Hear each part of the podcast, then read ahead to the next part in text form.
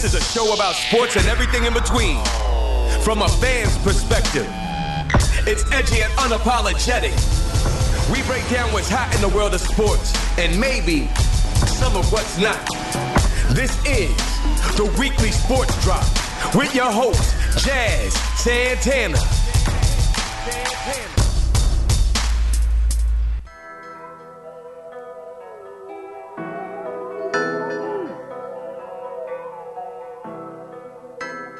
What is going on, everybody? Thank you for joining us on the weekly sports drop. This is, I think, episode 20, I think. So, uh, we are here. I'm a little under the weather. I'm trying to get over it, but I am joined live in studio by the young stallion, Mr. Eric Marrero from Canes Insight.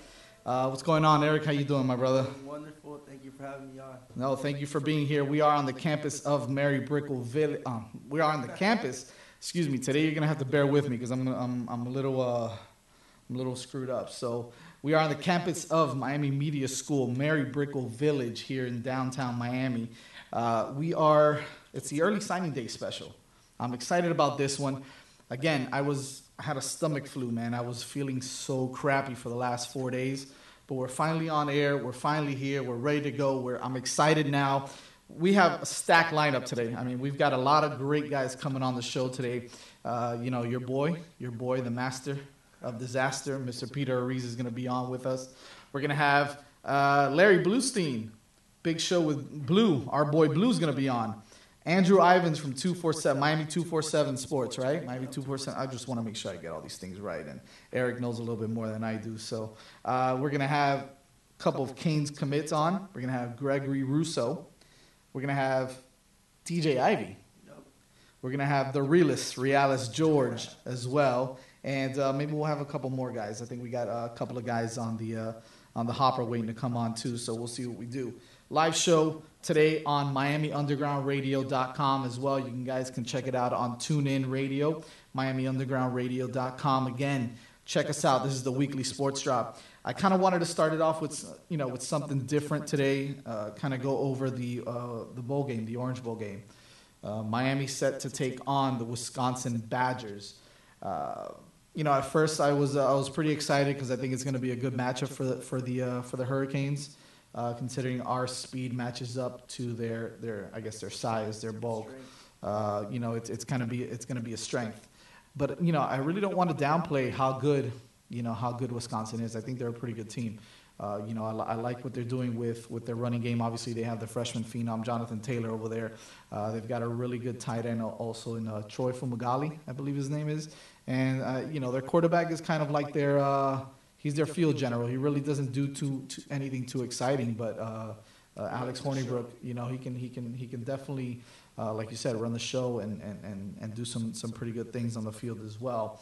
Uh, you know, we wanted to uh, kind of get get the um, get the other side as well with uh, Wisconsin beat writers or not, but they got they got scared. They got scared because they knew that you know we're coming for them. They're on our home turf and and they're gonna get their asses kicked.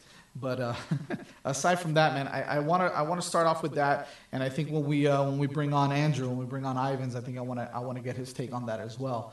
But first, let's kind of talk a little bit about the uh, Wisconsin Badgers more than anything else you know, and you kind of kind of being around these kids, kind of re- being around players or whatnot. What are you hearing from any of these guys, whether it's the recruits, whether it's because obviously this is going to be the early signing day special, right? So we're going to talk a lot about recruitment. Um, are are the recruits talking about this game? Are they excited to see this game? I think they are excited to see this game. It's they, how long has it been since UM has had a bowl game? 2003 at the Orange Bowl. A meaning a meaningful bowl game? I mean, at the Orange Bowl. Oh, at the Orange Bowl against FSU, maybe. Yeah, that was it. The Orange Bowl game, yeah. 2004. Yeah. So they haven't had a big time game. Eh, well, they had the Notre Dame game, a couple games like that, but this is an Orange Bowl type game here at the at the Hard Rock Stadium this coming up this week, a week or two, I believe. It's kind of like the uh, consolation to the college football playoffs, right? Yeah, it's going to be a good game. The Canes are going to be in there. They're, they're, I think they're not favored. I think they're uh, the underdog by three or seven points. But I think the Canes should be favored easy. This is a hometown. This is a home game basically for UM. Stadium's going to be packed with UM fans that have been there all season long supporting them for the Virginia Tech game, Notre Dame game. So I think the fans are going to come out and the recruits are really going to see how this team responded after a really bad loss against Clemson. I think which is kind of crazy that, that they're underdogs at home yeah. in a bowl game when and I understand that you know the Badgers and Wisconsin travels well, but uh, I mean that's going to be that's going to be a Miami that's going to be a Miami strong you know uh, a fan, fan base out there. I know I'll be there. I know you'll be there as well. Uh, so I mean I'm looking forward to seeing what what, what they do. You, from from the standpoint that they they're, they're, they have enough time to, to kind of prepare for it. They have they have some time to get healthy. I know some guys might have been a little beat up. They definitely did get their butts their butts whooped by Clemson. Kind of a wake up call there as well. Uh, but I think they do match up well against this uh, this Wisconsin Badger team from a standpoint of that speed. That speed is going to kill them at the end of the day. I think more than more than people realize. Yeah, like right? Notre Dame game. Kind of like that, kind of like what Ohio State did to, to, to Wisconsin. I, I think Ohio State's game and our game are very similar. We've got, you know, th- that quarterback that's going to look to pass, but can take off with his legs. Same thing with J.T. Barrett, right? That's the same thing that we that he did. We've got the weapons on the outside. We've still got some wide receivers, even though Ahmmon Richards is, is not going to be playing this game. Chris Herndon is, I think, is a bigger blow than Ahmmon Richards Yeah. just because he's been more consistent this year. Uh, but you know, we've still got a lot of weapons on the outside. Still got a good running game. Um, I'm, I'm excited to see what, what they do. I'm excited to see what the Canes do. I'm excited to see what, what that defense does. You know, a, a, a lot of times it's it's let's uh, let's let's lock down that running game and force Horny Horny Brook to pass, which was kind of the same idea that we had with Clemson. Hey, let's lock down their running game, lock down you know put a spy on on Kelly Bryant and force him to throw the ball. Well, we kind of did that at the beginning, and he went like 13 for 13. So what's it going to be? You know, is it, is it going to be more? Uh, do we have to stop the run and force him to throw the ball, or do we just have to play our football? You I know, think it's just play, a different. Just play team. good defense. I think it's just a different team in general. You- You're messing with the team like Clemson, who's, oh, I think is probably going to be the three times, uh, going to be in the national championship game for three years in a row. Oh yeah, I think they're going to win it. it as well. Yeah, I think they're But going to win it. clearly the best team after they just gave Miami a beat down like no other.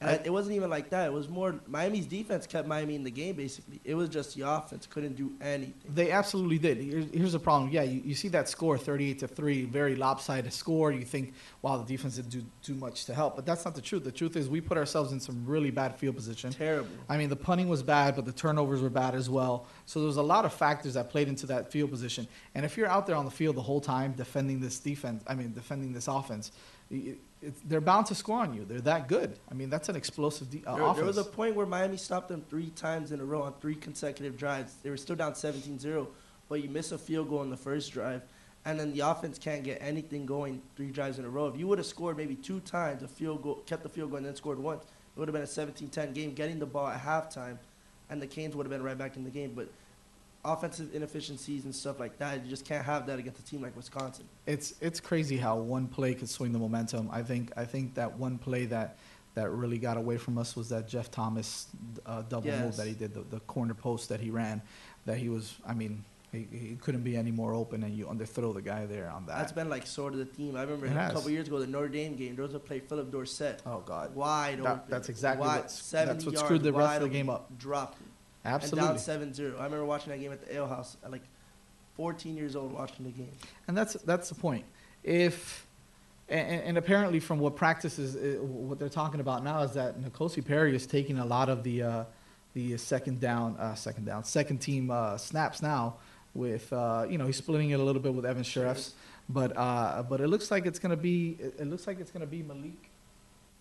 It looks like it's gonna be Malik and um, Yeah, it's gonna be Malik this week for sure. it's gonna be Malik and Nkosi battling it out next week. But Though. we'll see. We'll see. We'll see about Jarren because you know Jarren Williams signing tomorrow at at 12, 11:45, I believe, signing with UM, and he's gonna be an early enrollee. That's something different than Nkosi Perry wasn't. Perry was an early enrollee, so we're gonna see a bit, maybe a four-way battle, and then we're still s- uncertain with Cade Weldon's status. Because I've been hearing, Right, I've been he hearing failed the drug test, right? I've heard hearing a couple things about that, but nothing confirmed yet. But you would like to see a, you would like to see him stay because he's been, a, he's been a really good quarterback as a scout team guy for the Canes, and the Canes just have to see what they're gonna do. And next, they, there's no way they can burn a red shirt for Nkosi Perry in this game. No. They gotta ri- ri- ride the ship with, with Malik Rosier, and you can't blame Malik Rosier. He's had two bad games all year. Those been the last two games. I think the real reason why UM is here is because Malik Rosier, so they gotta give him a chance. Listen, guys, and I'm sorry, we're, we're getting some text from some of our from some of our listeners that the, the live stream is not working. I am working on that right now to see to make sure that the live stream is working. If you can't hear us, if you can't hear us on uh, on TuneIn Radio, obviously you can you can download the TuneIn app as well and go to Miami Underground Radio.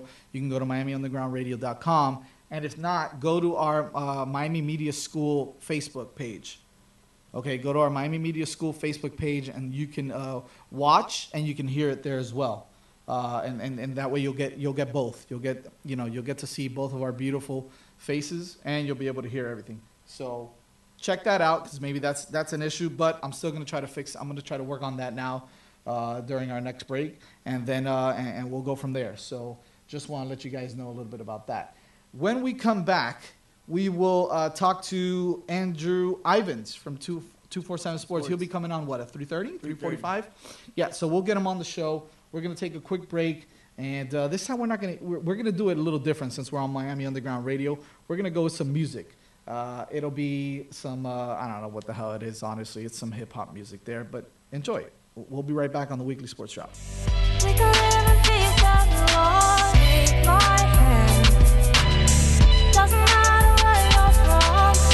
What if everything you believed was really a lie? And everything that made you laugh, it really made you cry? What if you caught a body, homicide, no alibi, and people close to you wanna kill you off, lullaby? See the difference between you and I? I see the evil for what it is, focus in my third eye. They can't tell me nothing I ain't heard before. Young man, you want success is one of three doors. Choose wisely, cause things ain't really what it seems to be. We in the industry where everything is pure blasphemy. The devil is coming after me. I'm seeing the end exactly how it's supposed to be. My people dying prophecy until that day come when I'm in the grind, ain't no stopping me. I keep hearing them voices in my head, demons inviting me. Until that day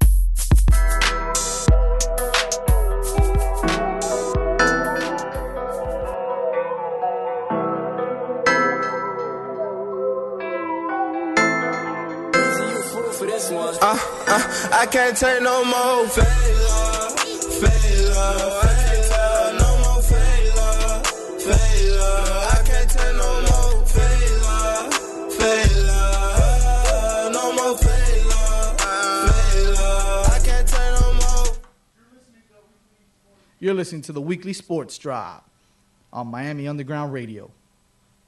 The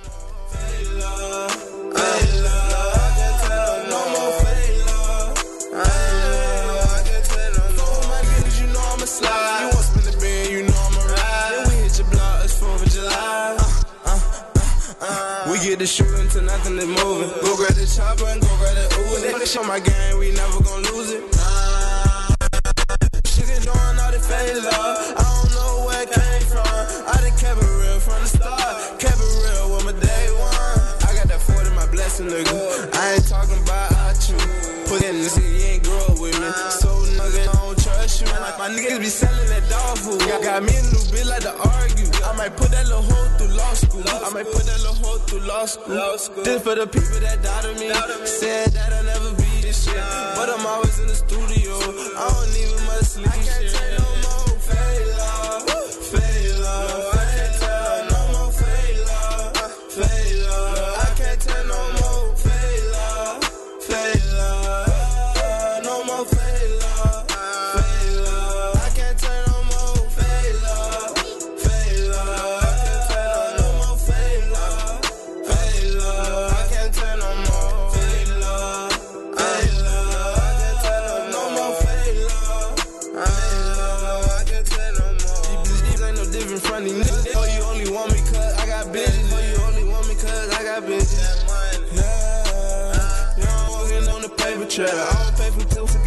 Sell. I always do go for these fat hoes. Probably the main reason why I got a spell.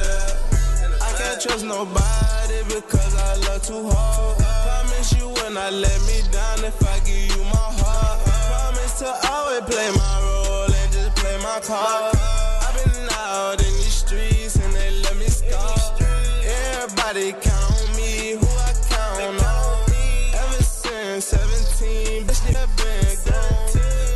My time, nigga, put my niggas on.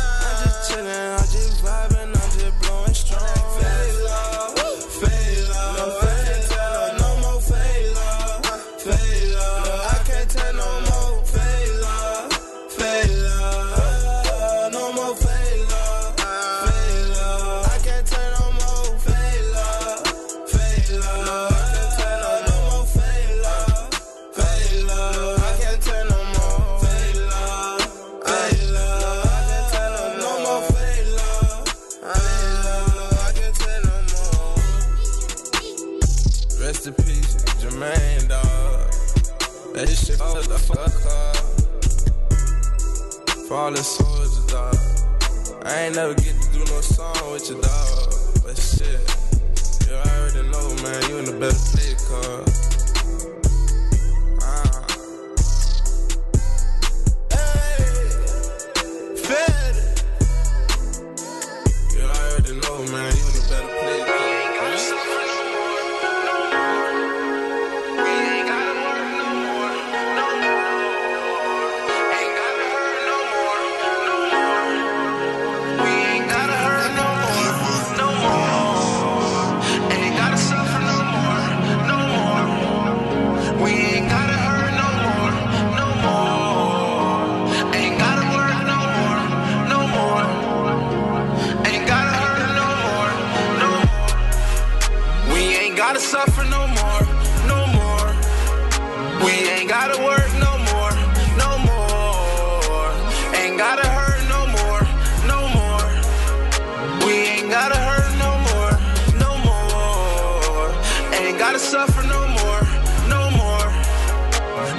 gotta hurt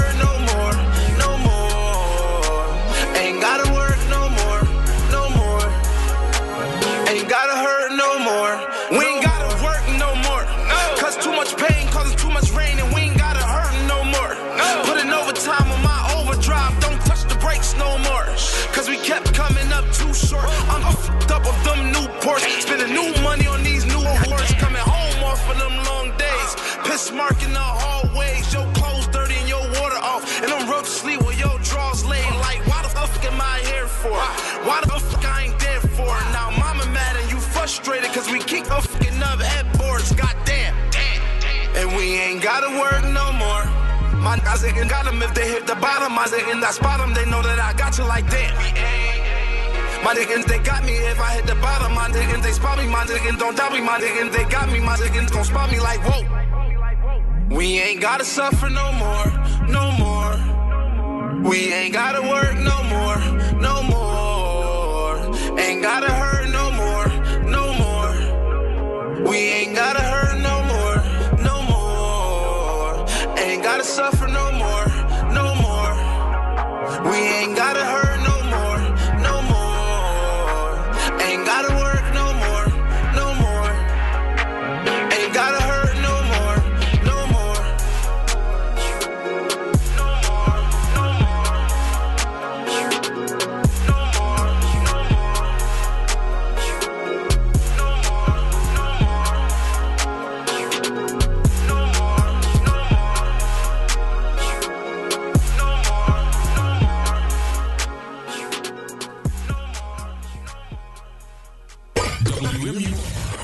unsigned artists shine. Hi, I'm Governor Rick Scott.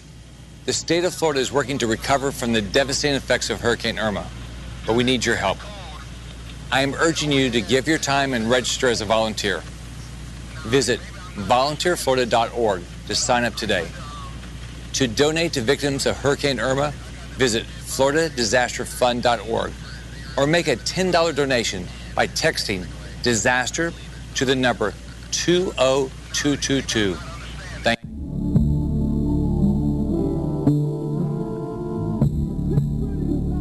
All right, guys, we are back on the weekly sports drop here. I'm your host, Jazz Santana. I am joined with Eric Marrero in studio. We are on the campus of Miami Media School here in Mary Brickell Village. We are now joined by Miami 247 sports writer, Mr. Andrew Ivins, talking a little recruiting. Early signing day. We are excited about it. We wanted to talk to some people that knew what they were talking about. Eric says you're the man, Andrew. I follow you on Instagram, follow you around on Facebook and Twitter and all that, man. You look like you are the man to talk to here. So uh, let's go right into it. Thank you, Andrew, for being on the show with us. Appreciate it. Not a problem, guys. Glad to be here. Thank you, thank you. Uh, I know Eric has a couple of questions for you. I want to I want to start off a little bit by talking about this early signing day period. How do you feel about it? I mean, this is the first year that it's going to go on. Uh, you know, a lot of coaches, a lot of writers, a lot of people in the recruiting game have mixed feelings towards it. What's what's your feeling towards this? Well, I think if you're a Miami fan, you uh, you're pretty excited about the whole thing. I mean, because this year it's going to work out in their favor with them basically being able to sign 70 percent, five percent of the class. But I think if both schools could go back, they they would have wanted to do this. Um, you know, you're putting a lot of pressure on to sign early. Uh, if you if you played in a conference championship game or an early bowl game, you're at a disadvantage. So I think I don't know if this is going to stay around, but if you're a Miami fan, this is definitely positive for this year. Now, do they have to do this for a, uh, a set amount of, of years before they can actually, I guess, turn, you know, uh, I guess, revoke the whole entire thing and kind of go back to how it was before? Because I'm with you. I mean, I think it's it's tough if you're preparing for a big bowl, uh, whether it's you know a college playoff or or one of the uh, one of the six you know top six bowl games out there to kind of have to right in the middle of everything go out and, and do your you know do your visits or have uh, in homes or or officials and whatnot. I think it's tough. So do, is, is there a certain time frame as to when they can kind of say forget about this? This is not working out. I mean, I honestly have read right into the legislation, but I know that when they pushed this whole early signing period thing on everyone, I mean, it kind of happened really fast. So I think maybe we get to the NCAA meetings in the spring and uh, the coaches sit down and, you know, once you get these vocal coaches behind it, guys like Nick Saban, and, and they share their thoughts if they like it or not, uh, they normally can get their way. So it'll be interesting to see kind of the fallout um, especially just after how tomorrow goes, and, and we'll see. I think in January it's going to be nuts. If you're one of these kids who hasn't signed and you're a top five kid, I mean, guess what? You're on the board for everyone, and everyone's sending their entire coaching staff in home. So uh, that's the other piece to this puzzle. How's that going to go come uh, January?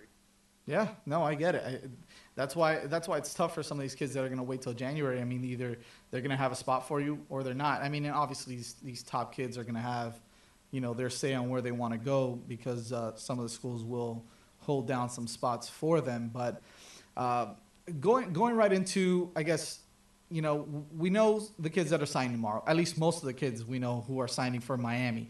And those there's a couple of kids that still haven't made their commitment yet uh, and, and some that we're taking a close, you know, close look at. Look at one in particular is uh, is uh, the defensive end, Jared uh, Goldwire. Jared Goldwire.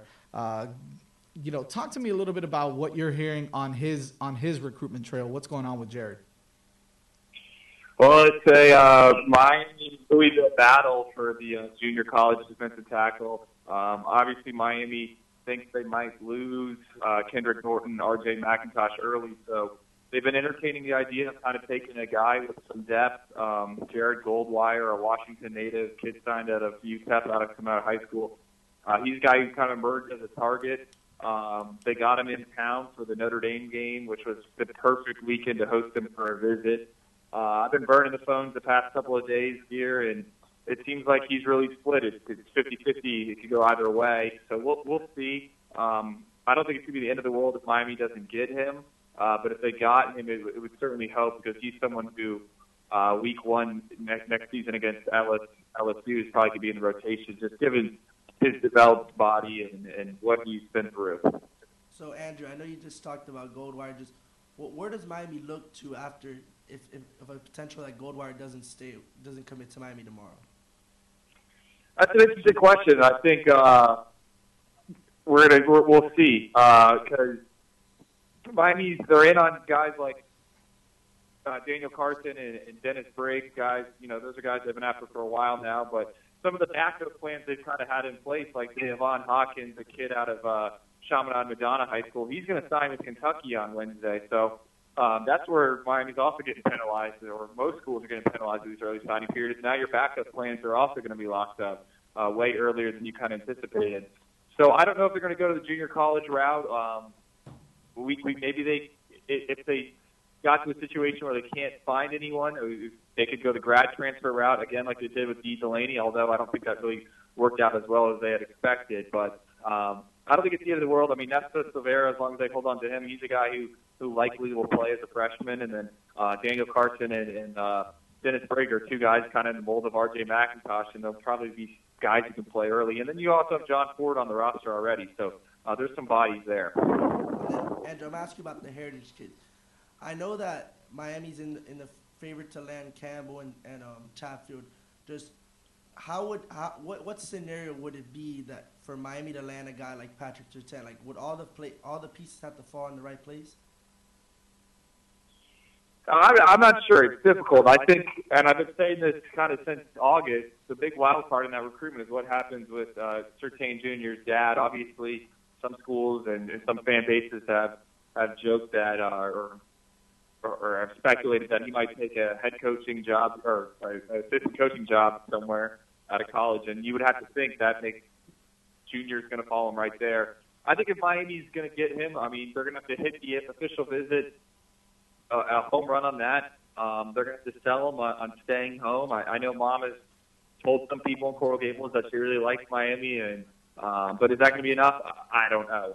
Um, we'll we'll see. But I think Miami would have to hit a home run on the visits, and they would have to get the rest of the Heritage kids.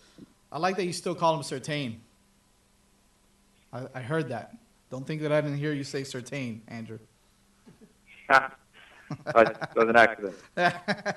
still a little old school. I still call him certain every once in a while, man. So don't worry about that. Real quick, you know what? Talking about another another guy on the defensive side of the ball that I, I know he's committed to North Carolina uh, is this Collins kid, that defensive end. How are we looking for him and his recruitment? He, is he trying to sign early as well? Yeah, Chris Collins, uh, he's a longtime North Carolina commit. Miami hosted him uh, two weeks ago for a midweek visit, but based upon everything I've heard, Miami uh, is kind of not really pushing for him. The coaches got him on campus. Um, what they weren't really impressed all that much with his size and, and frame, and you know, while he's got some talented film, I don't think he's a guy who they want to you know have on the end. So I, I don't anticipate Miami. Uh, you know, pushing for him here in the 11th hour. I, I fully expect him to sign with North Carolina.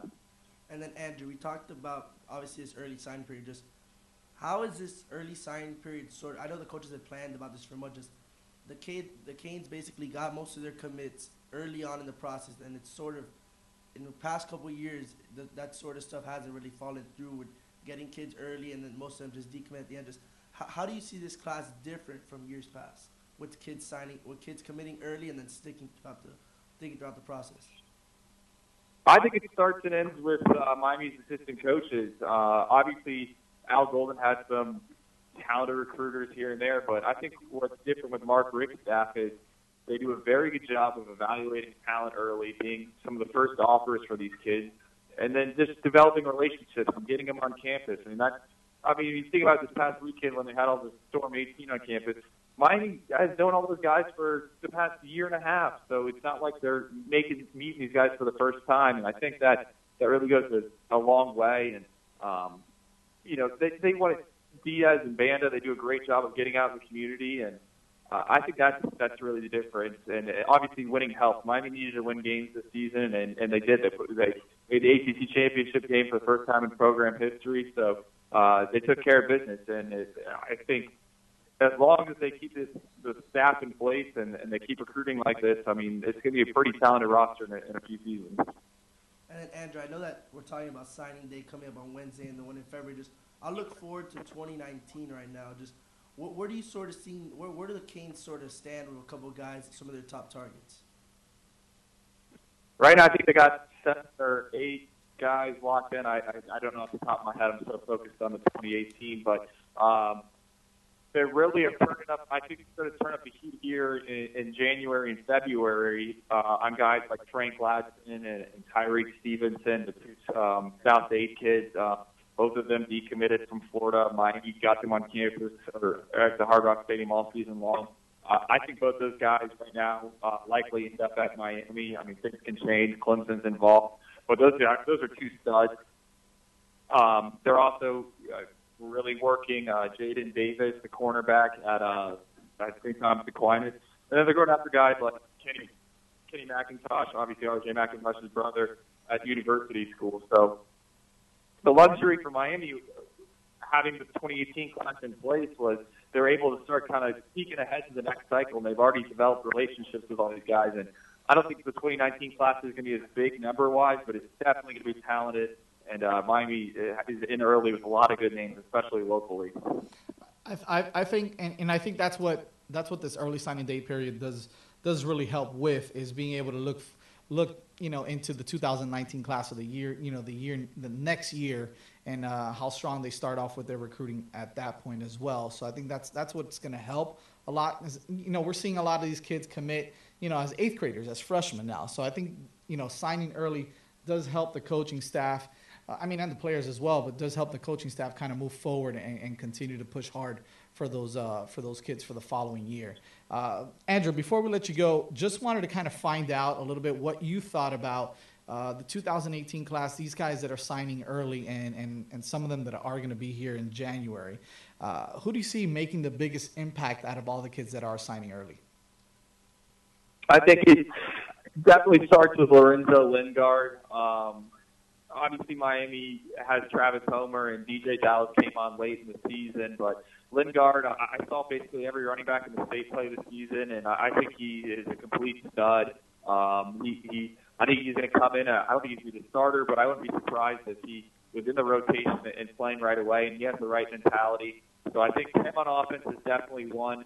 Uh, I want to say Mark Pope at wide receiver, but we still don't know if he's going to enroll early. I think that could kind of stall his development a little bit.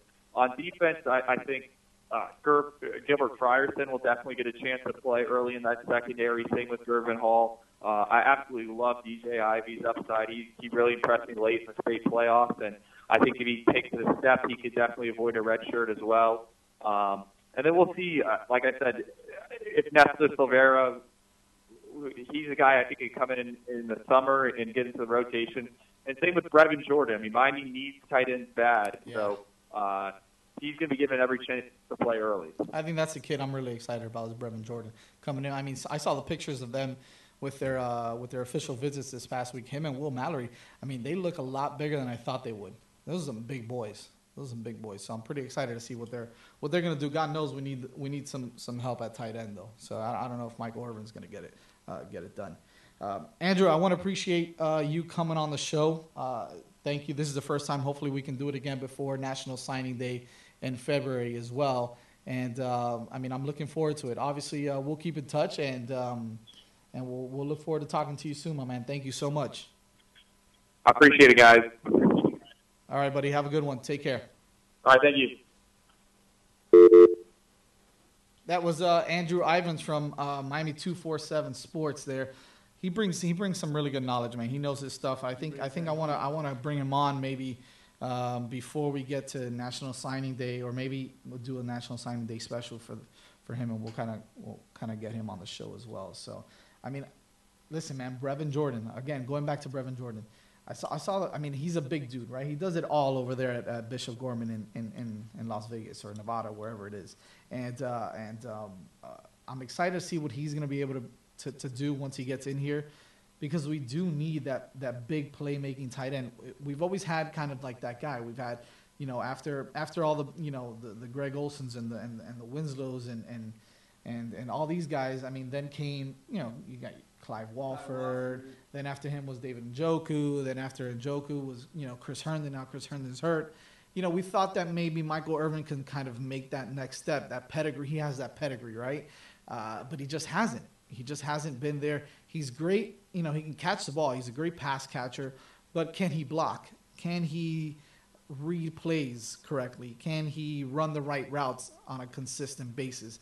Those are the things that I think are important. And if he can't do that, he's not going to play, especially not for Mark Richt. I think one of the huge talking about the tight ends, why there's such a little depth. I think one of the huge blows was losing a guy like Jovani Haskins, in to, to off the field issues, and the coaches kicked him out, like Sam Bruce or early in Right. the process.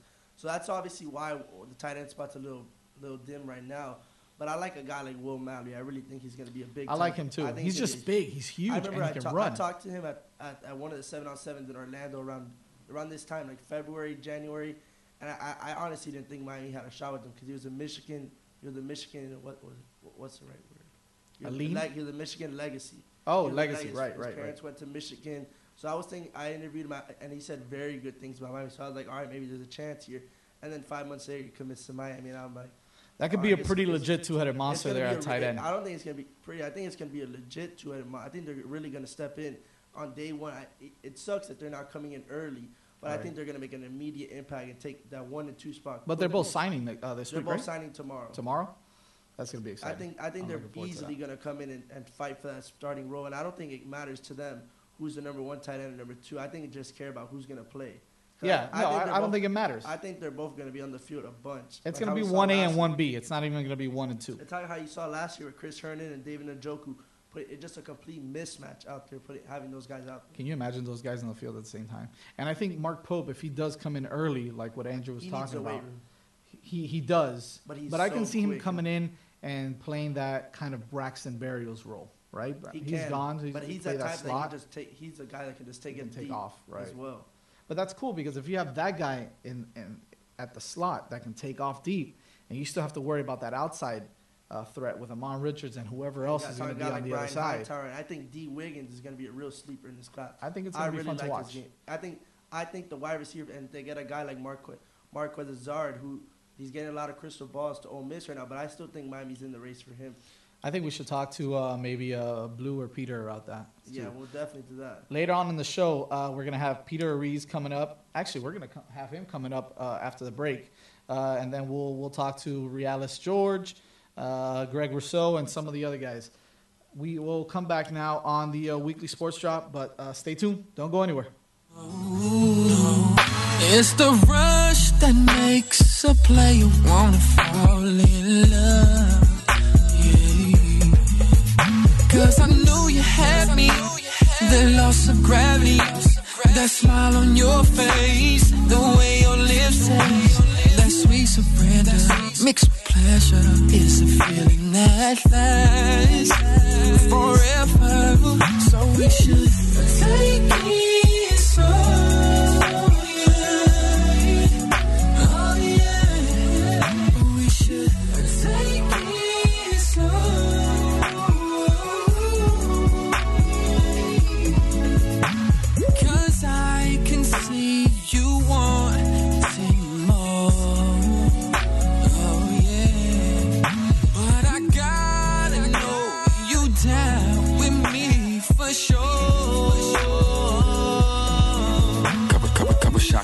On ya.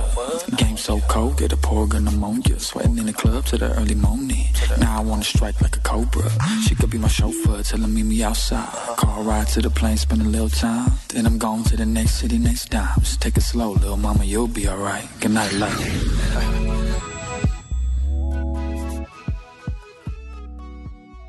Hi, I'm Governor Rick Scott.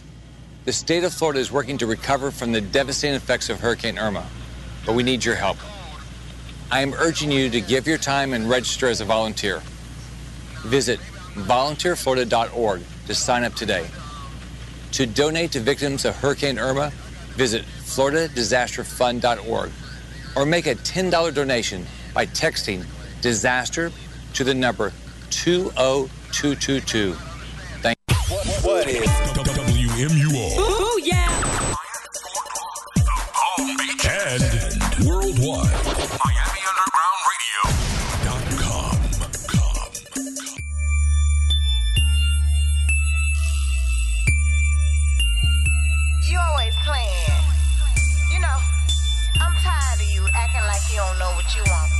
Confused. You better choose. Friends, lovers, nothing, but it gotta be something. Choose one. I had to tell them. Choose one. I had to tell them. Choose one. Friends, lovers, nothing, but it gotta be something. Choose one. I had to tell them.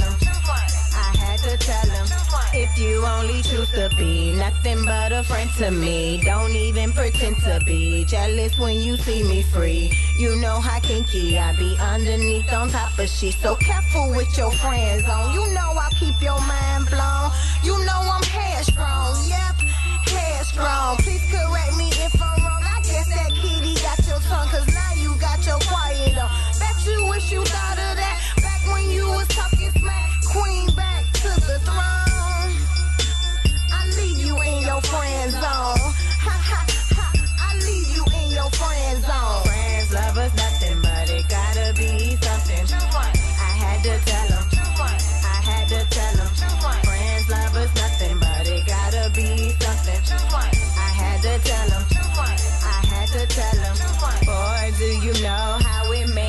feel when we kissing and we hugging and you leave and you leave. Or do you know how it makes me feel when we rubbing and you touching, pleasing me, pleasing me? Boy, do you know how it makes me feel? We be clubbing, we be balling, having lunch, having lunch. I never thought I'd make you have to choose who was I playing. Silly me, silly me. Friends, lovers, nothing but it gotta be something. I had to tell them. I had to tell them. Friends, lovers, nothing but it gotta be something. I had to tell them. I had to tell them. Friends, lovers, nothing but it gotta be something. I had to tell them. I had to tell them. Friends, lovers, nothing but it gotta be something. I had to tell them. I had to tell them.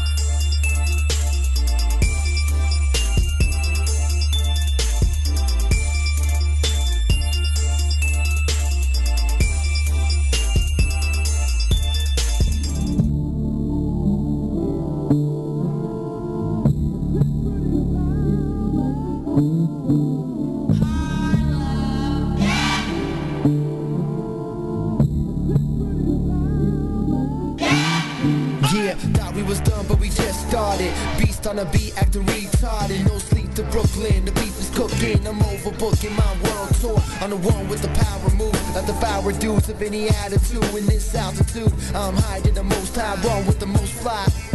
Yup, major key to success when you with the best, nothing more, nothing less. 36 chambers of death, we're protecting your neck, put the city in check. Yep, all day we been creeping, when you sleeping in the lab we been eating, in the weekend we you beefing, but you better watch what you're speaking before you get your head leaking. I see you falling off the deep end. Suckers been wondering why, hand in their clouds when I'm touching the sky. With your boy that been getting it nice, never think twice, that's my advice. Cause everybody here gon' pay the price. I'll take the chance and I'll roll the dice, cause this music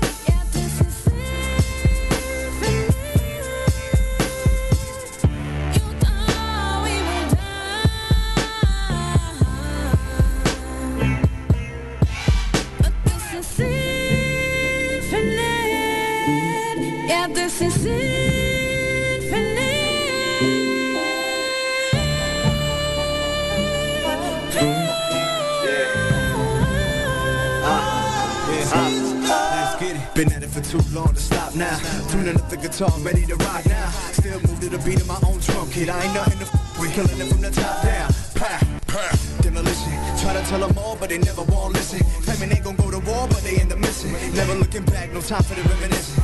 Pay attention to the many premonitions. Staying on post position, ain't never switching. Give it up. Trying to stop this, end up in a rut. It's my world, you a squirrel trying to get a nut.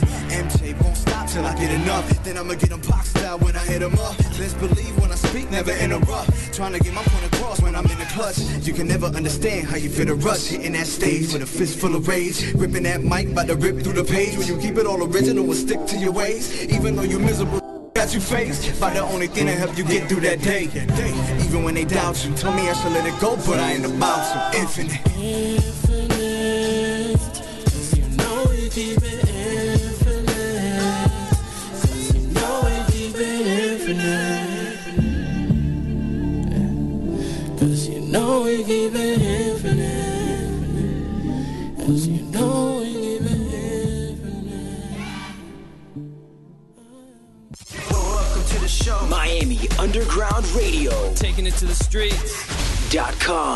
I'm Governor Rick Scott.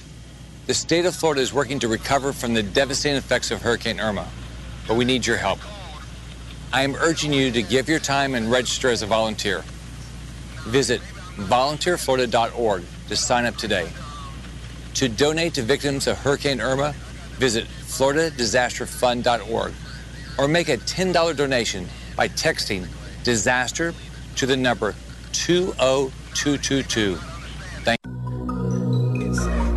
Much jazz. Champagne for the paint. Ain't so much jazz. Champagne for the paint. I'm spilling ain't so much jazz. Ain't so much jazz. Ain't so much jazz. Champagne for the paint. I'm spilling ain't so much jazz. Ain't so much jazz. Ain't so much jazz. Champagne for the paint. I'm spilling ain't so much jazz. Man, these fresh out the box. Got some bills in my hand, like I'm fresh off the block. I got my eye on the coupe, so I'm out trying to get it. Call an Amber Alert, cause the roof just went missing. Champagne for the hurt, champagne for the lies, champagne for the pain. Now I feel paralyzed. I'm spilling ace on my J's. You should get you a sip. And this life is a movie, man. You should get in the clip. Got these people around me, but I feel all alone. Cause ain't nobody around when a nigga go broke. And you can make you a million, but you all in your feelings. And my girl always tanning, so her skin always peeling. Man, this music so loud. Man, this life ain't for me. I be blowing OG, I be going OD. And you know who the crew, you know how I move. You was the man back in school. For having you, I'm spilling ace on my J's, ace on my J's, ace on my J's. Champagne for the pay, I'm spilling ace on my J's, ace on my J's, ace on my J's. Champagne for the pay. Hey man, this life ain't me. Hey man, this life ain't for me. And I've been up for a week, and I ain't going to sleep. I'm spilling ace on my J's, ace my J's, ace on my J's. Champagne for the pay. I'm spilling ace my J's. You know this pen match the laces. They see you doing your thing. Now they calling for favors. My side bang with they fingers. Then they finger bang chickens. This is this Shelly Lickens with lacerations. And we are back here on the weekly sports drop early signing day period special show. I am now joined. By the way, we are on the campus of Miami Media School here in Mary Brickell Village. Again, this is the weekly sports drop. I'm your host, Jazz Santana. I'm in the studio with Eric Marrero from Canes Insight, but now I am also joined by the man, the myth, the legend, Peter Ariz himself from Canes Insight, from Out the Huddle, from everywhere. This is the man. How you doing, Peter? How's it going, buddy? I'm doing well, guys. Appreciate you having me on today. Thank you for coming on. Thank you for coming on. I know that this time is a little bit busy for everybody. We're all excited about early signing day period. Uh, what, what what's your take? How do you how do you feel about this? I mean, we asked Andrew. We had Andrew on on a little earlier. Andrew Ivins asked him the same thing. I mean, how do you feel about the early signing day period? What's your take? Well, I mean, listen, if you're a Canes fan, this is a perfect year for it because the class has been locked up for a while, and you can, you know, just really, you know, solidify those guys, and, and now the coaching staff can go ahead and use their their time and their resources completely elsewhere. And it, it's just a good indicator too of like who's really solid. Um, and it, look, if, if someone's not signing now, uh, you know, there's a few guys who aren't signing now, like Nesta Silvera, um, for example, who's in the class, and, and he's doing that just so he can go on an official visit with his teammates in January. But for the most part, if you're not signing now early, and that's kind of a sign of who's really looking elsewhere and who's solid. Um, so that I think that's an interesting part of it. Uh, so like that's one side of it, right? Where a school like Miami, great season, they had a really good class for a while, and those guys are locked in. But then the other side of it now is schools who have had coaching changes and things are kind of going, you know, 100 miles per hour for them. Still, like Florida State, for example, trying to get a staff in place. I know it's tough for for them and and other places who are still scrambling. Um, but but if you're a Miami fan, then this was the perfect year for that to debut. Absolutely. Now, how do you feel about on the other side, right? Of them having to focus on the early signing day period, right in the middle of you know their bowl practices, getting together, you know, getting ready for well, particularly for us, the Orange Bowl game, right before maybe some other teams like your Alabamas and your Clemson's. Uh, you know, for this college football playoff, they're kind of focusing in on practicing and, and, and, and getting everything ready for those big games. How do you feel? Does it does it kind of uh, does it take away from them being really more prepared for these games as opposed to, you know, not having to worry about this early signing day period? Um, I, you know, I, I understand where where you're coming from there, but my counter argument would be um, that this is always the time of the year that coaches are recruiting, anyways, right? And you know, some may argue that yeah, a lot of the coaches are using uh, a lot of their in-home visits maybe earlier than they would have, but they were going to have to recruit whether it was now or afterwards. Uh, and and look, the coaches are still traveling as much as they have been at this time, anyways. Uh, so it's not a completely new uh, it's not a completely new thing. Uh, but that I mean, look, the coaches they, they if they'll tell you they got to have the players in order to win it. So it this recruiting is always going to be their priority. Uh, of course, you know you don't want to take away from preparation, but these guys are, are professionals and they're used to doing it year in year out anyways because they have to recruit as it is. Right. Yeah. It's not. It's not really going to make that big of a difference, uh, which is which is good to know. Which is good to know. I know. I know that you're you're kind of locked in on on everything that's going on with the recruiting. We we are getting some questions here on on on wanted to talk about you know stuff that's going on in the trenches with some of the recruiting game for the guys in the trenches.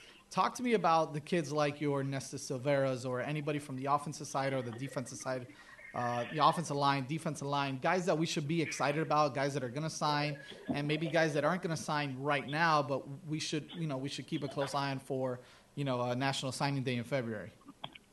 Right. So, uh, you know, we'll start defensive line. Nesta Silvera up for USA Today High School Player of the Year. I mean, this kid's uh, the real deal production wise. Uh, he, he's he you know, in the games. He had an incredible senior season this year. Uh, Heritage, arguably the best.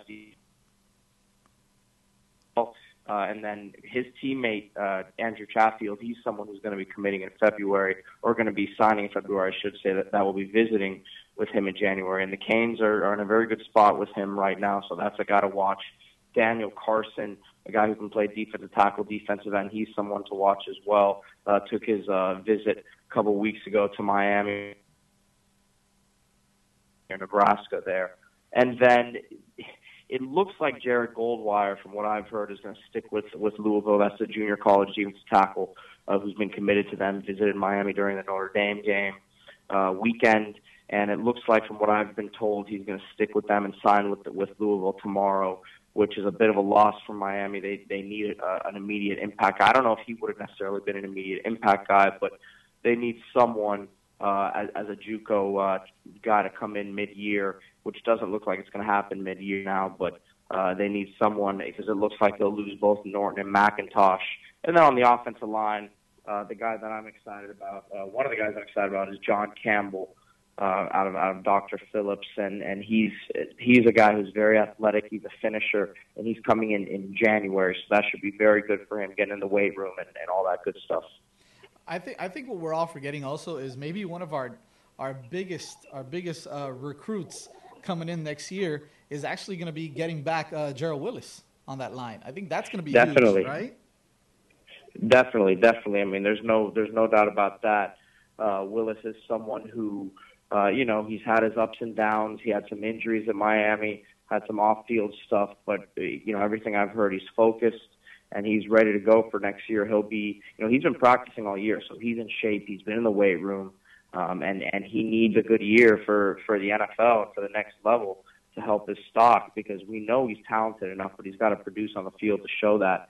And he's going to have the opportunity to. I mean, he's in, he's in my opinion going to be a starter easily next year. Um, and and you know we'll see after that. Patrick Bethel, someone, John Ford, they're they're excited about. Uh, but they're going to definitely need to add a, a you know potentially one more guy here down the stretch uh, because you don't want to have to rely on freshmen uh, if you, if you don't have to. And then Peter, you obviously said about Goldwire probably going to stick with Louisville. Just where does Miami turn now on the defensive side of the ball? Well, I I mean, as far as junior college junior tackles, that's been the only guy that they've kind of been recruiting heavily right now, just because you know they were locking in on him. Um, now, of course, they'll go after some guys who are potentially spring enroll. I mean, uh, May enrollees, uh, but again, they're, they're going to be a little short there now on depth in the spring. Potentially, maybe pick up. Uh, you know, we, we could see them look at another high school guy uh, maybe pops up and emerges down the stretch. I I think it's kind of you know it's crucial for them to maybe look into a few other options because if you get Carson, Silvera, um, and and you know Chatfield, the defensive end, uh, but you get those guys along with the Rousseau. I mean your, your front seven class isn't bad, but I but you really I think you need to add one more guy to the equation there, and and it's also going to be important to make sure they keep DJ Johnson on the roster as well. You know, there's been he had left the team for a weekend, went back home, and all that. So there, there, you know, there has been a little bit of uh, you know smoke about him potentially looking elsewhere. So if you know he's going to be another guy, and they they need to keep on the roster. Yeah, that that would be a big loss. Um, you know, with DJ John, I know I've been been hearing a little bit about that as well, and, and it may have been a personal reason or whatever uh, the case was, but that would be tough considering he was he was kind of like your kind of like the same DJ Dallas, all you know, all pure hurricane. I mean, you know, it was all about Miami, and so that would be a huge you know huge loss if if he did. Uh, Yeah, yeah, he's he's very physically gifted. I mean, he he hasn't been dominant in practice or anything like that, but he does flash his. You know, he's a guy who who was a track did track in in high school, and he you know won a bunch of stuff in track at his size, which is crazy. And uh, you know, he he might just be one of those guys that takes a year or two to to really find you know where he's supposed to be. But as far as you know, finding how good he can be, because he's I I think developing pass pass rush moves is a big part of his you know finding his success. Um, because I think he came in here a little raw in that aspect. He kind of was able to just use his pure athleticism in, in the high school level, and you know he was able to get it done with that. But at the college level, it's a little bit different. So I think he'll find his his groove eventually. But um, you know that'll be as, as as important as anyone to to get back here for Coach Cool. And then Peter, I know the Canes just lost a guy, Josh Jobe. Wh- Where do the Canes turn now? I know they're locking in on three guys. Just what's the latest on, on the three guys they're locking in on? Well, look, starting with with Asante Samuel. Well, first of all, I'll, I'll start with this. Miami, you know, they really they love their defensive pass class, regardless of what uh, happened with Josh Jobe. Um, and you know, if they weren't to add anyone down the stretch here, they still feel like they're in good position. I don't necessarily. I, I think they would. They still need to add at least at least one more guy because people forget Jhavonte Dean is still in there, and I know the coaches are excited about his progress. Um, they think he'll be really ready to go. Remember, they they're only going to play guys who can tackle at that at the corner spot, and Dean didn't come in physical enough. And it, it remember it took Mike Jackson a couple years to find that that groove physically as well, and in the run game and and just tackling. Uh, and he finally found it this year, so that was good to see. Um, but I think Asante Samuel, he's definitely someone who's, I don't think he's very solid on his FSU commitment. I know that he's very interested in the Canes. He was very, he's been interested in the Canes, but Miami staff never really prioritized him um, because they had their their sights elsewhere at that position. But um, if you look at, at, at what Samuel brings, he's a he's a you know he's a smaller guy, but he's a cover cover corner, uh, can play some nickel as well. Uh, but he's a guy who I don't think any passes were even completed on him this year. Uh, so again, you know, you have him who's in the fold. Potentially, he is probably going to be taking a visit to Miami in January. Tyson Campbell remains that guy who's going to have a spot no matter what for the Canes. I mean, this is this is their this is the guy that they've really keyed in on a long time from American Heritage, and they're still in good position. Georgia, the other school to watch. Um, and and you know Patrick Surtain remains a long shot. I look if Miami gets Chatfield, Silvera, and Campbell, and and he would be you know the fourth guy potentially. That would uh, the only way they're going to get Sertan is by getting all three of those other guys. But I still think it's a long shot. I mean he he, he would have to go on that visit with them and absolutely be blown away by Miami. You know their presentation and what they have to offer. Um, but I, I, I still think, from what I've heard, Miami's in a good spot with Campbell. And then Peter, I know I know we're focusing on on this class. Just Who who are some of the guys that you're excited about that's coming into this class that are signing early with Miami? Well, uh, you know, I Gilbert Frierson, I would say DJ Ivey. These are two guys that, you know, especially if Mike J seems like it's is, is very possible right now. Um, you know, Dee Delaney's going to be gone. Mike Jackson, those were your two big physical corners this year, right? And what do uh, what does Gilbert do? He brings length, physicality. DJ, smooth cover corner, you know, long arms. So these are guys that, you know, Gilbert's going to be coming in here already at 185, 190 pounds. Uh, and then Gilbert, you know, he's 175, I would say 170, um, and and he's going to need that weight room. Both of them, uh, this spring is going to be huge for them. So I think those guys can both have a big role uh, right away, and I think we'll see them in the spring. You know, already show some flashes of what they can do. Um, and then again, the offensive linemen; those are always that's always the position that it's good to get guys early. Uh, DJ Scaife will get in early. Uh, John Campbell will get in early because you got you can get those guys in the weight room and you know like Navaughn Donaldson, he was able to start and he was a special talent. He was a better talent than both of these guys, but that's the type of of, of work that, that they can get done, um, kind of shaping their body with with Coach Felder.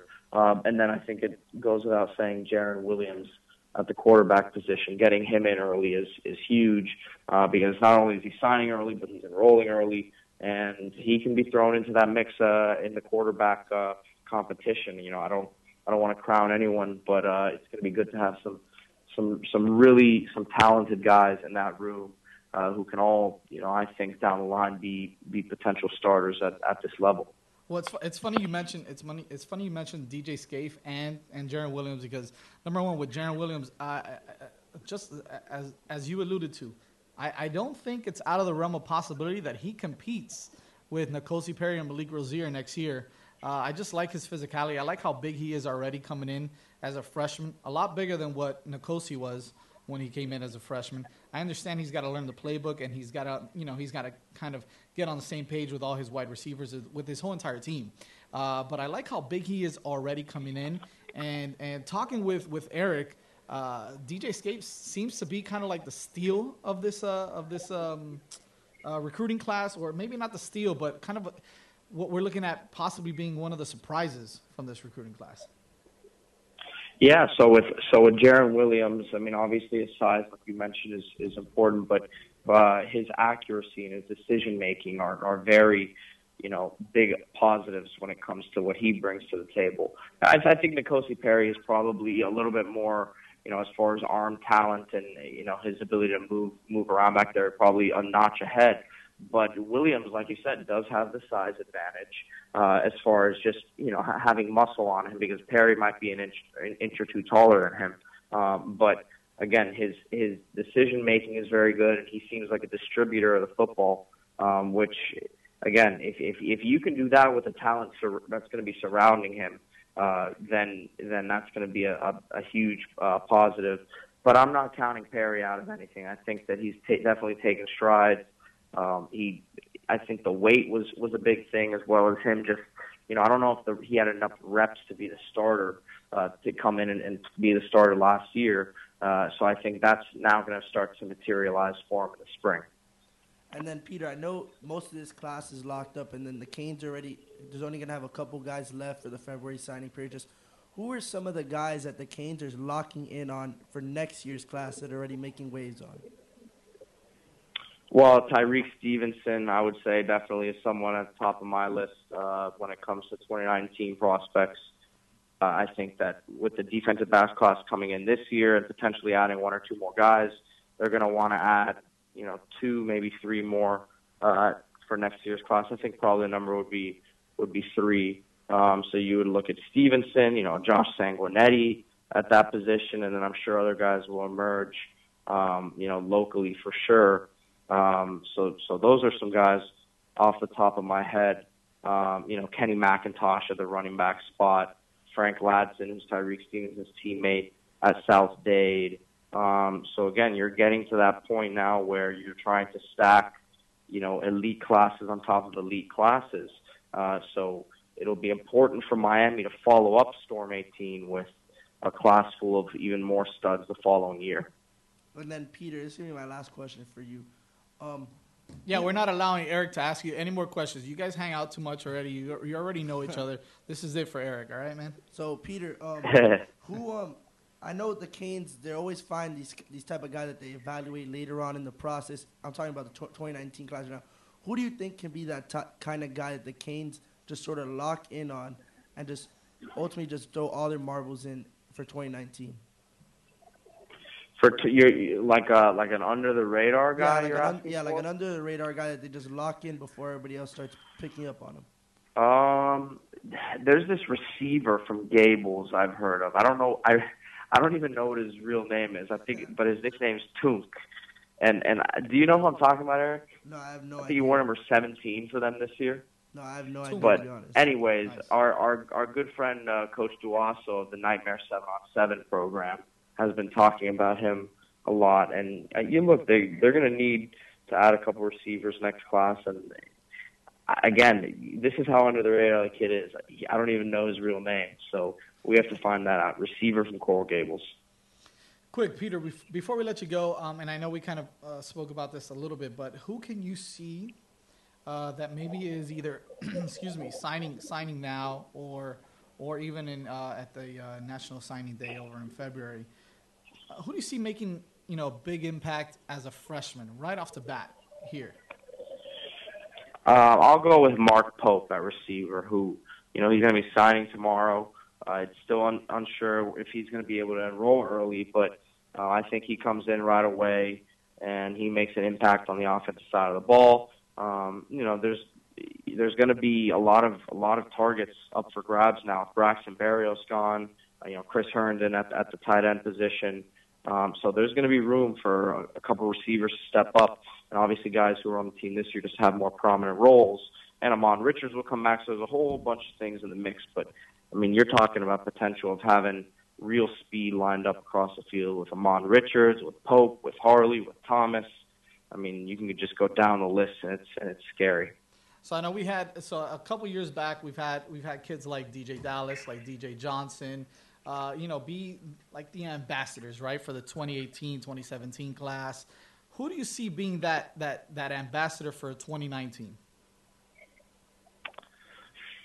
Oh man, That's I a tough I mean, one, right? maybe Diam- Diamante Howard potentially from Okay. Southridge. Um, you know, I think he might be a guy. Uh, but so, you know, that that's something that'll emerge over time. You know, that that that someone kind of just seizes that it was Lorenzo Lingard this year. Um, so that I think that'll just emerge over time. It's tough. It's tough to say this early on in the process. Gotcha.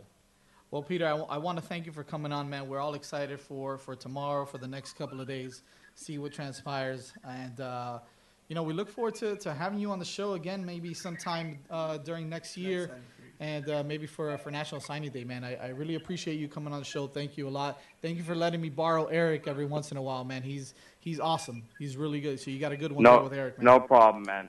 No problem, man. Anytime. Thank you, buddy. Take care. That was uh, Mr. Peter Ariz from Canes Insight and uh, and the uh, Out the Huddle man as well. For all of you who don't know, um, when we come back, I know Eric uh, wanted to talk to me about a little uh, insider insider news that maybe we might want to talk about when we come back on on one of these recruits that may be possibly signing tomorrow. Early. Early. That'll be interesting. That'll be fun. We'll be uh, we'll be back on the uh, on the weekly sports drop.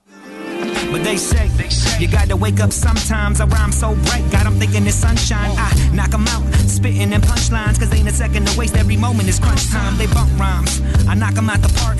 Vampire gets lonely after dark. I'm searching for blood now, searching for love. It's hard to keep moving when you're stuck in the mud. Silly stoner and a sucker for love. I'm done with these girls that be up in the club. So give me raw papers and a bucket of bud. And I forget the beautiful girl I'm in love with.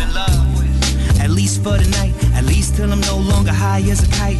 She said she would, now she won't and she can't. But I ain't got time to waste, so I'm still dreaming.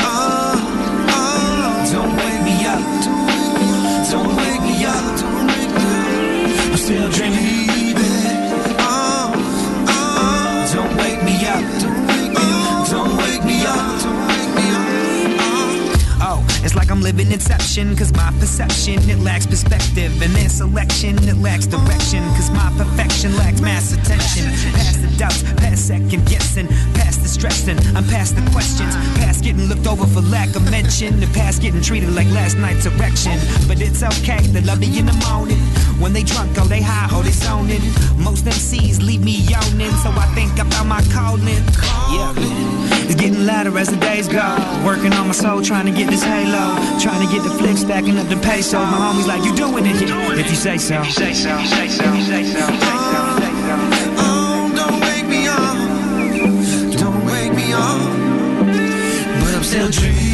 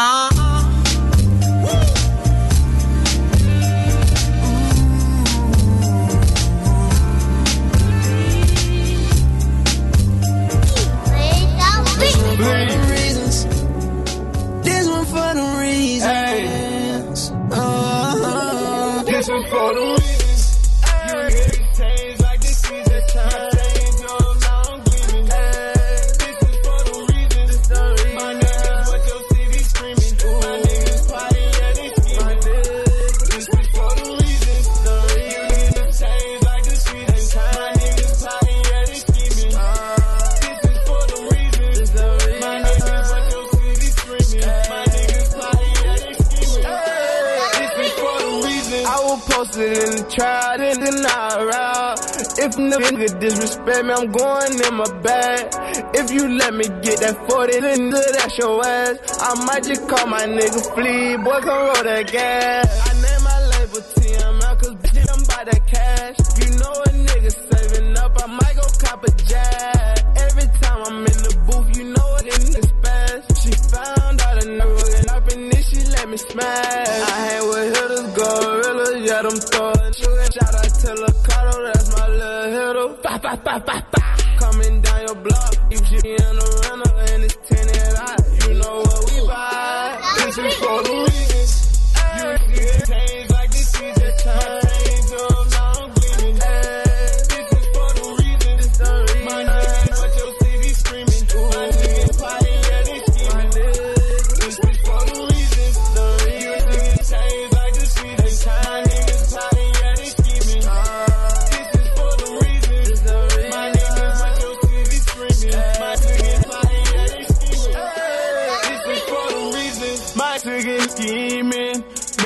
that's the reason my shoes is bleeding. My niggas on go, do your ass decent. No, we ain't Indians, yeah, we stay chiefin'. It's the TMM party just for no reason. All you pussies in this boat, boy, you look anemic. Yeah, you know we bout that money, yeah,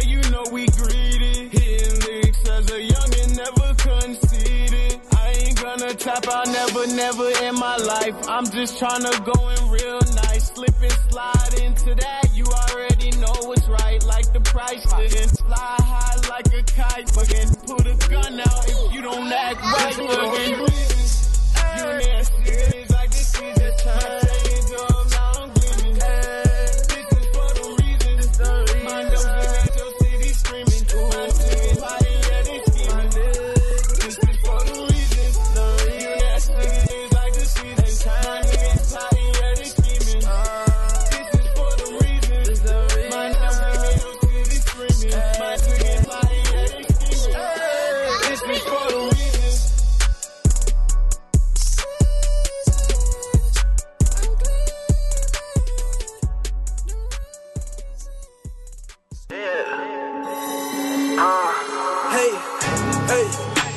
Me love. Hey, show me love. Hey, show me love. Hey, show me love. Hey, got the keys, put the pedal pedal to the metal.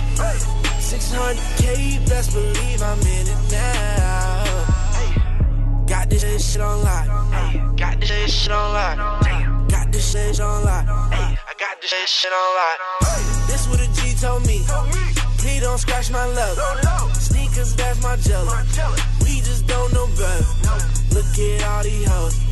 All this jewelry. Yeah, they all on me. Call me 23. Cause I'm ballin', yeah, I'm ballin' like I'm Jordan. Money keep on calling. Keep on falling in love like he's swerving. Y'all ain't in my lane, in the y'all just learning. Y'all from second grade, nigga. Shout out to my team. They gon' hold me down. Thousand dollar jeans, look like hand me downs. She moving side to side, side to side. If, if she ride or die, let me slide inside. I need drugs, I need love, I need strippers on me dancing in the club. Show me love, show me love, show me love. When you see me, cause I need to feel the buzz. Shit on like, got the shit on like. Yeah, these bitches on me love and they on my jock. Got this shit on like, got this shit on like. Yeah, these bitches on me love and they on my jock. Got this shit on lock. I got the juice like pop. Cut from a different cloth. Cannot duplicate me cause I'm out of stock. Yeah, boy, I'm out the bar. Whoa, I'm just tryna ball. Me, my team, and all my dog. You hear me, you hear me, you hear me, you don't have to fear me. I'm trying to make me a million and stay it up to the ceiling. Got no baby mama, no children, but I be sunning you niggas. I'm just stacking my figures. Young JoJo, he be the realest. Yeah, I had to kill this. My style, yeah, they steal it. They know I got the antidote. They calling me a chemist. I'ma cash another check like today. Shout out That's a banger right there, huh? That's not a bad beat either. I like that beat. I, you know, I, I don't know about the lyrics too much, but I like the beat, so I'm good with that. We are back on the weekly sports drop. I'm your host Jazz Santana. I'm joined live in studio with man. You know, you know him because he's always on the show with me every Friday night. Today we decided to do a little bit different, right? We flipped the script a little bit. We went on on a Tuesday. We had to. It's early signing day period. We're all excited about it. We got some some some. We got the realest Canes commits, and I and I- I'm doing that with all pun intended because we got someone uh, coming up now in about a minute uh, that I really want to talk to. Uh, one of the um, I, I want to say one of the biggest Canes recruits for this class as well. So I'm really excited to talk to him. Uh, but we've got some insider news that I think Eric wants to share that I think it's huge for all you big Canes fans out there that kind of wanted to get some information on some guys that are signing early, some guys that maybe weren't signing early. Now we got some news for you. Tell them, Eric, what's going so, on? You guys wanted me to tell you about the trenches. So what I'm hearing that's developing in the latest hour is that offensive lineman Cleveland Reed. It's looking more likely that he will sign early with Miami. They're they're discussing it now with his That's family. big. That's trenches. But that's, That's a huge. That's huge. He he was like he was. I was told that he. th- There's some rumors about Oklahoma. I don't know if Oklahoma. It was more of North Carolina. I know they had a bad year, but they've always been a school that he's liked. But they, Miami's always he, he's always been 100. percent North Carolina. There's no threat involved. Like he's gonna be a Cane in my opinion, no matter what. But getting him to sign early would be a big thing, and that that's looking like the latest development right now that he might sign early and. We'll, we'll find out later tonight if he really does when he announces it. Nice. I mean, I mean, I saw that. You know, he has that picture of him with the jersey, with the hammer, with the um, uh, the hit stick, right? What we call a hit stick. There's a picture of him holding the hit stick. Yeah, and, and it's a, a picture. A funny said, this thing, guy can't be. A funny thing a about him, I remember I interviewed him at the opening in Orlando, and I know Florida was Florida was the big time favorite because he always he's visited Florida like ten times, and I remember I, I interviewed him, and he told me he was gonna visit Miami that the weekend after the opening, so the week after, and he goes to me, he's like, I go so. So if you start visiting Miami more and more, like you visited Florida, could you could you potentially like Miami more? He's like, yeah, of course. A week later, I a week later he visits, and I'm told he's 100 percent going to be a Miami Hurricane. It's the power of the Canes, baby. Uh, it's already the that, that's what I've noticed about the recruiting visits. When the kids get on campus for the first time, Yeah. they, they just get blown away by just how this staff recruits and just how how they just bring everybody together. And I know they talk about it a lot and they say it a lot, paradise, but this is really paradise. I mean, you I mean, you come here and you experience everything and this is it's not this is not just and so you understand for you recruits, this is not just paradise because you're on your official visit. This is how it is Beach all the time. This is how it is all the time. Talking about that, all right. Now I'm a huge fan because I've been to I've been to Atlanta a couple times. I love the Atlanta area. I love the Marietta, Alpharetta area. I know it's a little north of there, but I love that area. But I, I you know what I love even more when those boys come down and they represent down here. All right, and that kind of leads me into our next guest.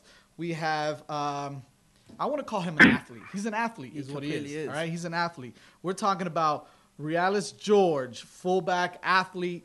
D tackle, like he told me. Anything you want, any bulldozer, whatever you want to call him. Here he is from Pace Academy in Atlanta, Georgia. Realus George on the line with us. What's going on, buddy? How you doing? Thanks for coming on. Yeah, no problem. How y'all doing? Everything's good. Doing good, man. Doing good. Do you like that? Do you like to be called an athlete better than you know one specific thing? Running back, fullback, linebacker, D tackle. Yeah. You're an athlete, man. Yeah, yeah, I like it because I mean I, that's what I think I am, an, an athlete who can play multiple positions and not just I'm not just a fullback or a running back or a DN or a linebacker. You know, I I play them all and I play them all pretty well. So Well, I like athlete way better. You know, I want to tell you. You know, uh, obviously we follow recruiting. Uh, you know, I'm I'm, I'm with uh, with uh, you know speaking with Eric a lot all, all the time, and and we when when Mhm. when your name came up.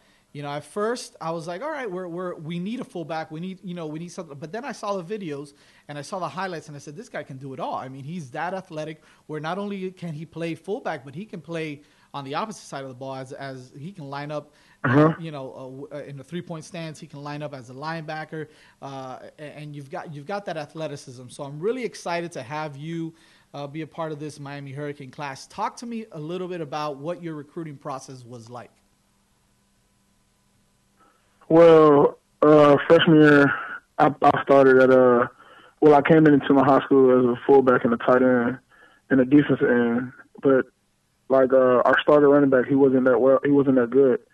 So uh, my coach, like later in the season, like the last four games, he put me at running back finally, and I had a big, big end of the year as a freshman. Then I picked up offers from uh, Virginia and also Boston College at running back.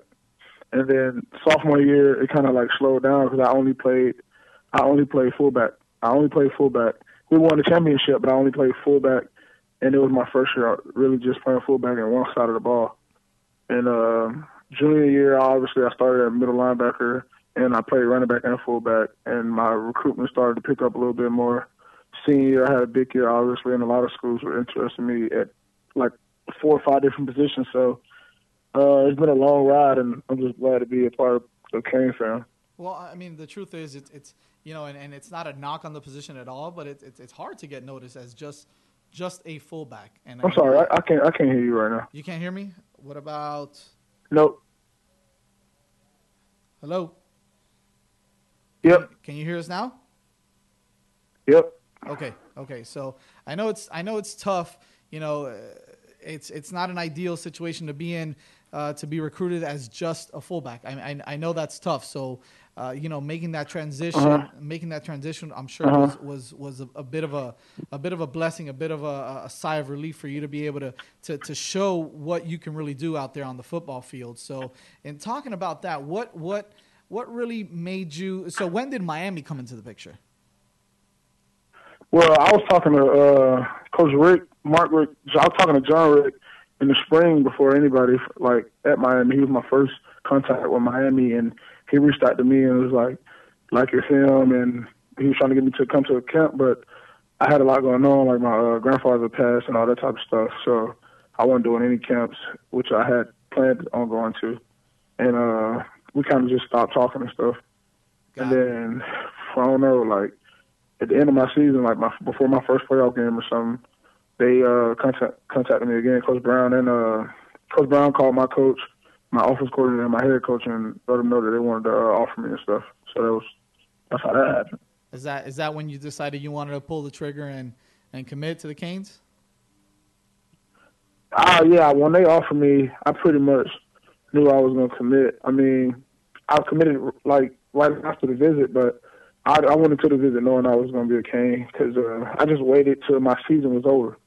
Like, um, I promised my my head coach, Coach Slade, that I would focus on the this season, that this uh, my senior season, and we haven't quite yet had it finished yet. We had a uh, playoff game, and once we lost the first round, I I knew right then I was going to commit to uh, Miami. Realus, what what is it about the Miami Hurricanes that you know made you not only want to commit but be a part? I mean, this is a special class. You know, what is it that made you want to be a part of this class? What is it that made you want to come down to Miami and be a part of this uh, of the Miami Hurricanes? Well, just the tradition of Miami and the, the history and uh, the brotherhood that the team has right now, and that Mark Richt, Coach Brown, and the whole coaching staff just creates. Like, I mean, before I uh, committed, I knew little about it, but I knew I knew little about the team like today, this year's team, but I knew about Miami's history, and I knew of Coach uh, uh, Richt's history, and I knew like a lot of those coaches like before they got to Miami, and I knew they were a bunch of great guys, and I knew a couple of commits already, like Lorenzo and Brevin and all them. Like those those guys were like I was close with them already, and I kind of talked to them before I committed, and they like assured me that uh, everything is going in the right direction. And once I got to talk to Coach Richt on the phone and Coach Brown, uh, I felt safe and happy with my decision. So Realus, I know we're, I know you just visited Miami this week. Just run down just how, how the visit went. I know I saw all the pictures of you guys, and I saw the, how you guys were in the visit. Just talk about how good the visit was and how, how the visit was great to get all all your future teammates together. Well, okay, the visit was real good. I mean, it was more of it was a little football, but it was more of like family thing, getting to know each other. Like, um, we all got to meet each other's families, hang out with the coaches, like spend time with each other at the hotel, at the beach a little bit. Just you know, just get to hang out with each other and figure out who, who's like like how people are and get to meet people's moms and stuff, and you know, just see other people's personalities. It was it was real good to you know get a little get familiar with each other before we actually get, you know get to school together, which is good And any any program. I think they all should do it. And um, No, go ahead. by being so many recruits and how well we got along, I think it was great. Like we hung out with the players that's already there now, like uh, DJ Dallas and all those cats, and uh, we got to hang out with them, hang out with them. And once we hung out with them, it felt like we were already on the team. They treated us like we were a part of the team already, and like we were already going to play in a bowl and Orange Bowl with them. So I just think that's great how uh, how Miami uh, stick together and treat the incoming recruits like uh, brothers already. And then Realus, I know who who, who was um your host for for the visit. Sorry. Who was your host for the visit? Was it DJ Dallas? Oh no, DJ was not my host. Sha- uh, Shaq was. Oh, so so Shaquille Corbin. Just talk about talk about what was like bonding with him during the visit. Uh, it was cool. I mean, he was a real good, cool guy to talk to. He really let me know how Miami was, like, and how the coaches were. Like once you get there, how everything was once you get there, how everything is what it is. Like you come on a visit, that's what you're gonna get when you get there too. And uh, I mean, it was just cool getting uh his perspective because he's such a active leader on the team and player right now. So I think uh they did a real good job pairing us with people. And he wasn't he was my uh host, but we all hung out together. Like I got to hang out with DJ, um, uh, Travis Homer. Uh, I got to hang out with a lot of a lot of the cats, you know. And uh we had a good time. Oh, and then DJ. Oh, excuse me. excuse- I, I got all the names mixed up. Realus. Um, what I know you. I know you. Most of the class is committed, and most of them will be signing early tomorrow or, or Thursday. Just who are some of the guys that you got to sort of recruiting to bring along to the Storm 18 class that will be signing in February? Um, some of the guys that we are recruiting to come play with us, uh, Sante Samuels, obviously, obviously, uh, Marquez Ezzard, receiver from uh, Georgia, also, uh, Patrick, you know, Surtain, uh, Tyson Campbell. Th- Those are the biggest, the biggest guys who I've been trying to, you know, get into uh, Storm 18 myself. Uh, there may be a couple other kids, but those are the big four that we talk about a lot. And then you mentioned Mark Azar. I know, I know you're, you're. I've, I've heard that you're very good friends with him and you've known him for a while. Just wh- where do you think that Miami stands with him, and h- how good of a chance do you think Miami has in having him having him sign with this class? Honestly, uh, Marquez, he's we have a real good chance with him. Uh, uh, it's funny because Richt asked me the same thing this weekend, but uh, yeah, he he likes Miami a lot. He's just n- really never been like on a visit and on campus like that. I think once we he gets on campus, I think he'll love it and he'll be ready to make his decision. Also, um, like I think we might be his number one. He hasn't really told me, but I know we're his top three.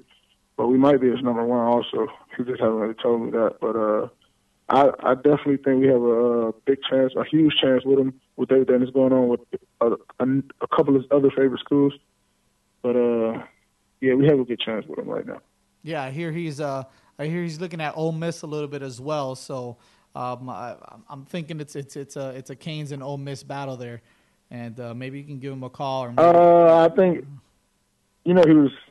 I think uh, he, you know, he was committed to Florida State, and I think Right. with Jimbo leaving and Taggart coming, and there's some rumors that our receiver coach Dugans is going to go to Florida State, which is not true at all. Uh, coach Dugans ensured that he would stay in Miami, and uh, uh, once Quez like realizes that, I think he'll stay. He'll come on to Miami because Ole Miss, Florida State, Oregon, are the other schools that he liked, but I think Miami is I- I- uh, the best fit. I think that's going to be great. situation for him. I think that's going to be great for him for for Coach Dugans to stay on board and and and, and kind of uh, you know uh, mold him into into that that type of wide receiver that we want here at at, at Miami. So I'm excited about that. But uh, Mhm. Before we Mhm. let you go, before we let you go, are you uh, are you an early ro- enrollee or will you be starting in the summer as well? I will be starting the summer because uh, my school, private school rules in Georgia. Right. Okay. Okay. Yeah, that makes sense. Uh, you know, we're excited to have you here. Uh, we're excited for you to be a part Of, of this class.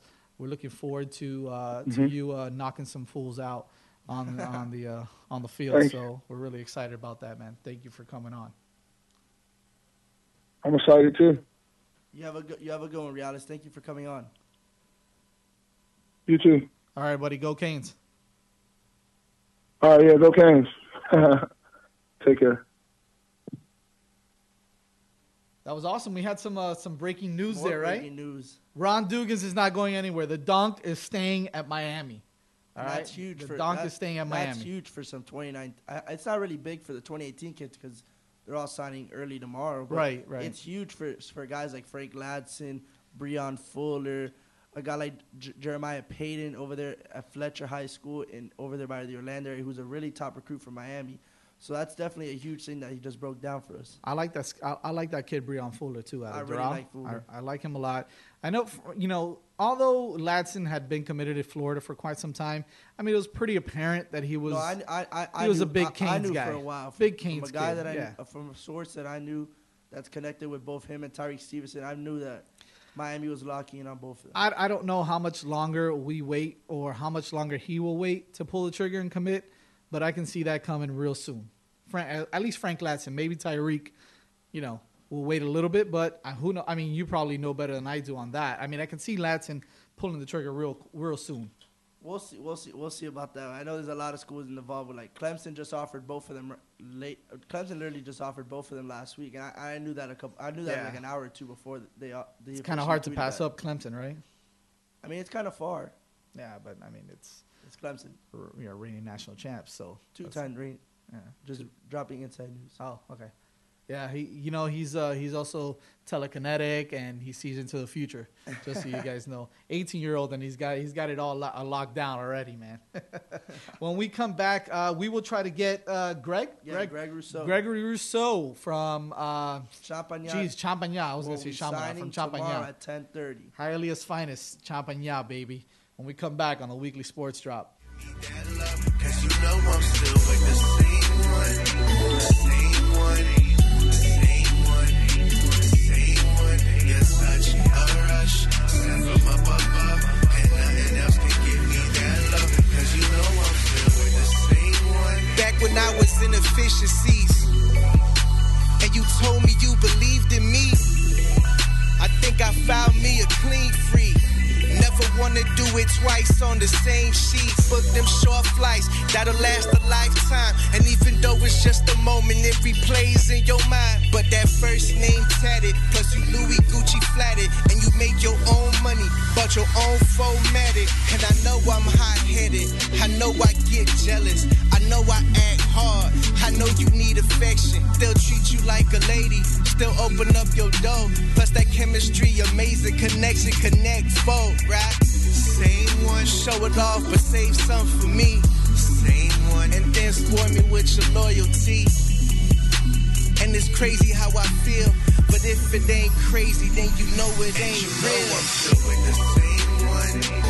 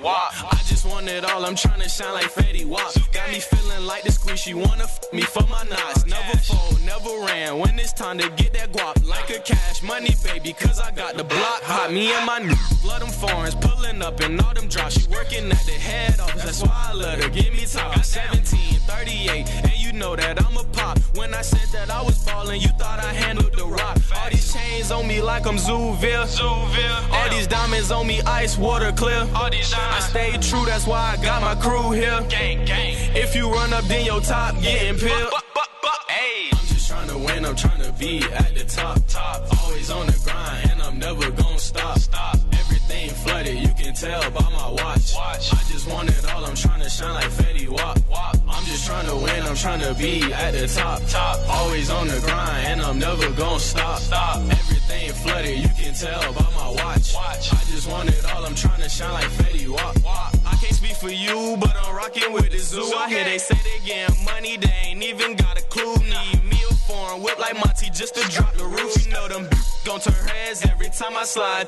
Man, you know I got the juice, no Paul Pierce, but I'm the truth. If you ain't on that money route, then I'm throwing up the deuce. All these diamonds on me ill, baby, you might catch the flu. All these get old, but the money stay new. I'm so real, I gotta stay away from face. Away from face. Like Betty Crocker, man, you know I love that cake. Love that cake. No time for whores, I ain't really tryna date. Ain't tryna date. Cause I'm rapping 17, 38, 38. I'm just tryna win, I'm tryna be at the top. top. Always on the grind, and I'm never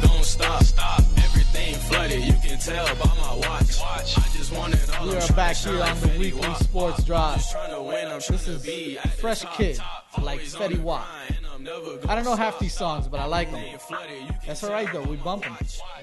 I know this is the good thing about this radio, you know, this station here is, is we got music. We don't have uh, we don't have commercials. We just got straight up music that you guys can bump to while we, while we go do. Uh, Eric, Eric has drank like two gallons of water. He keeps getting up to go to the bathroom. I don't know what's going on with the kid, man.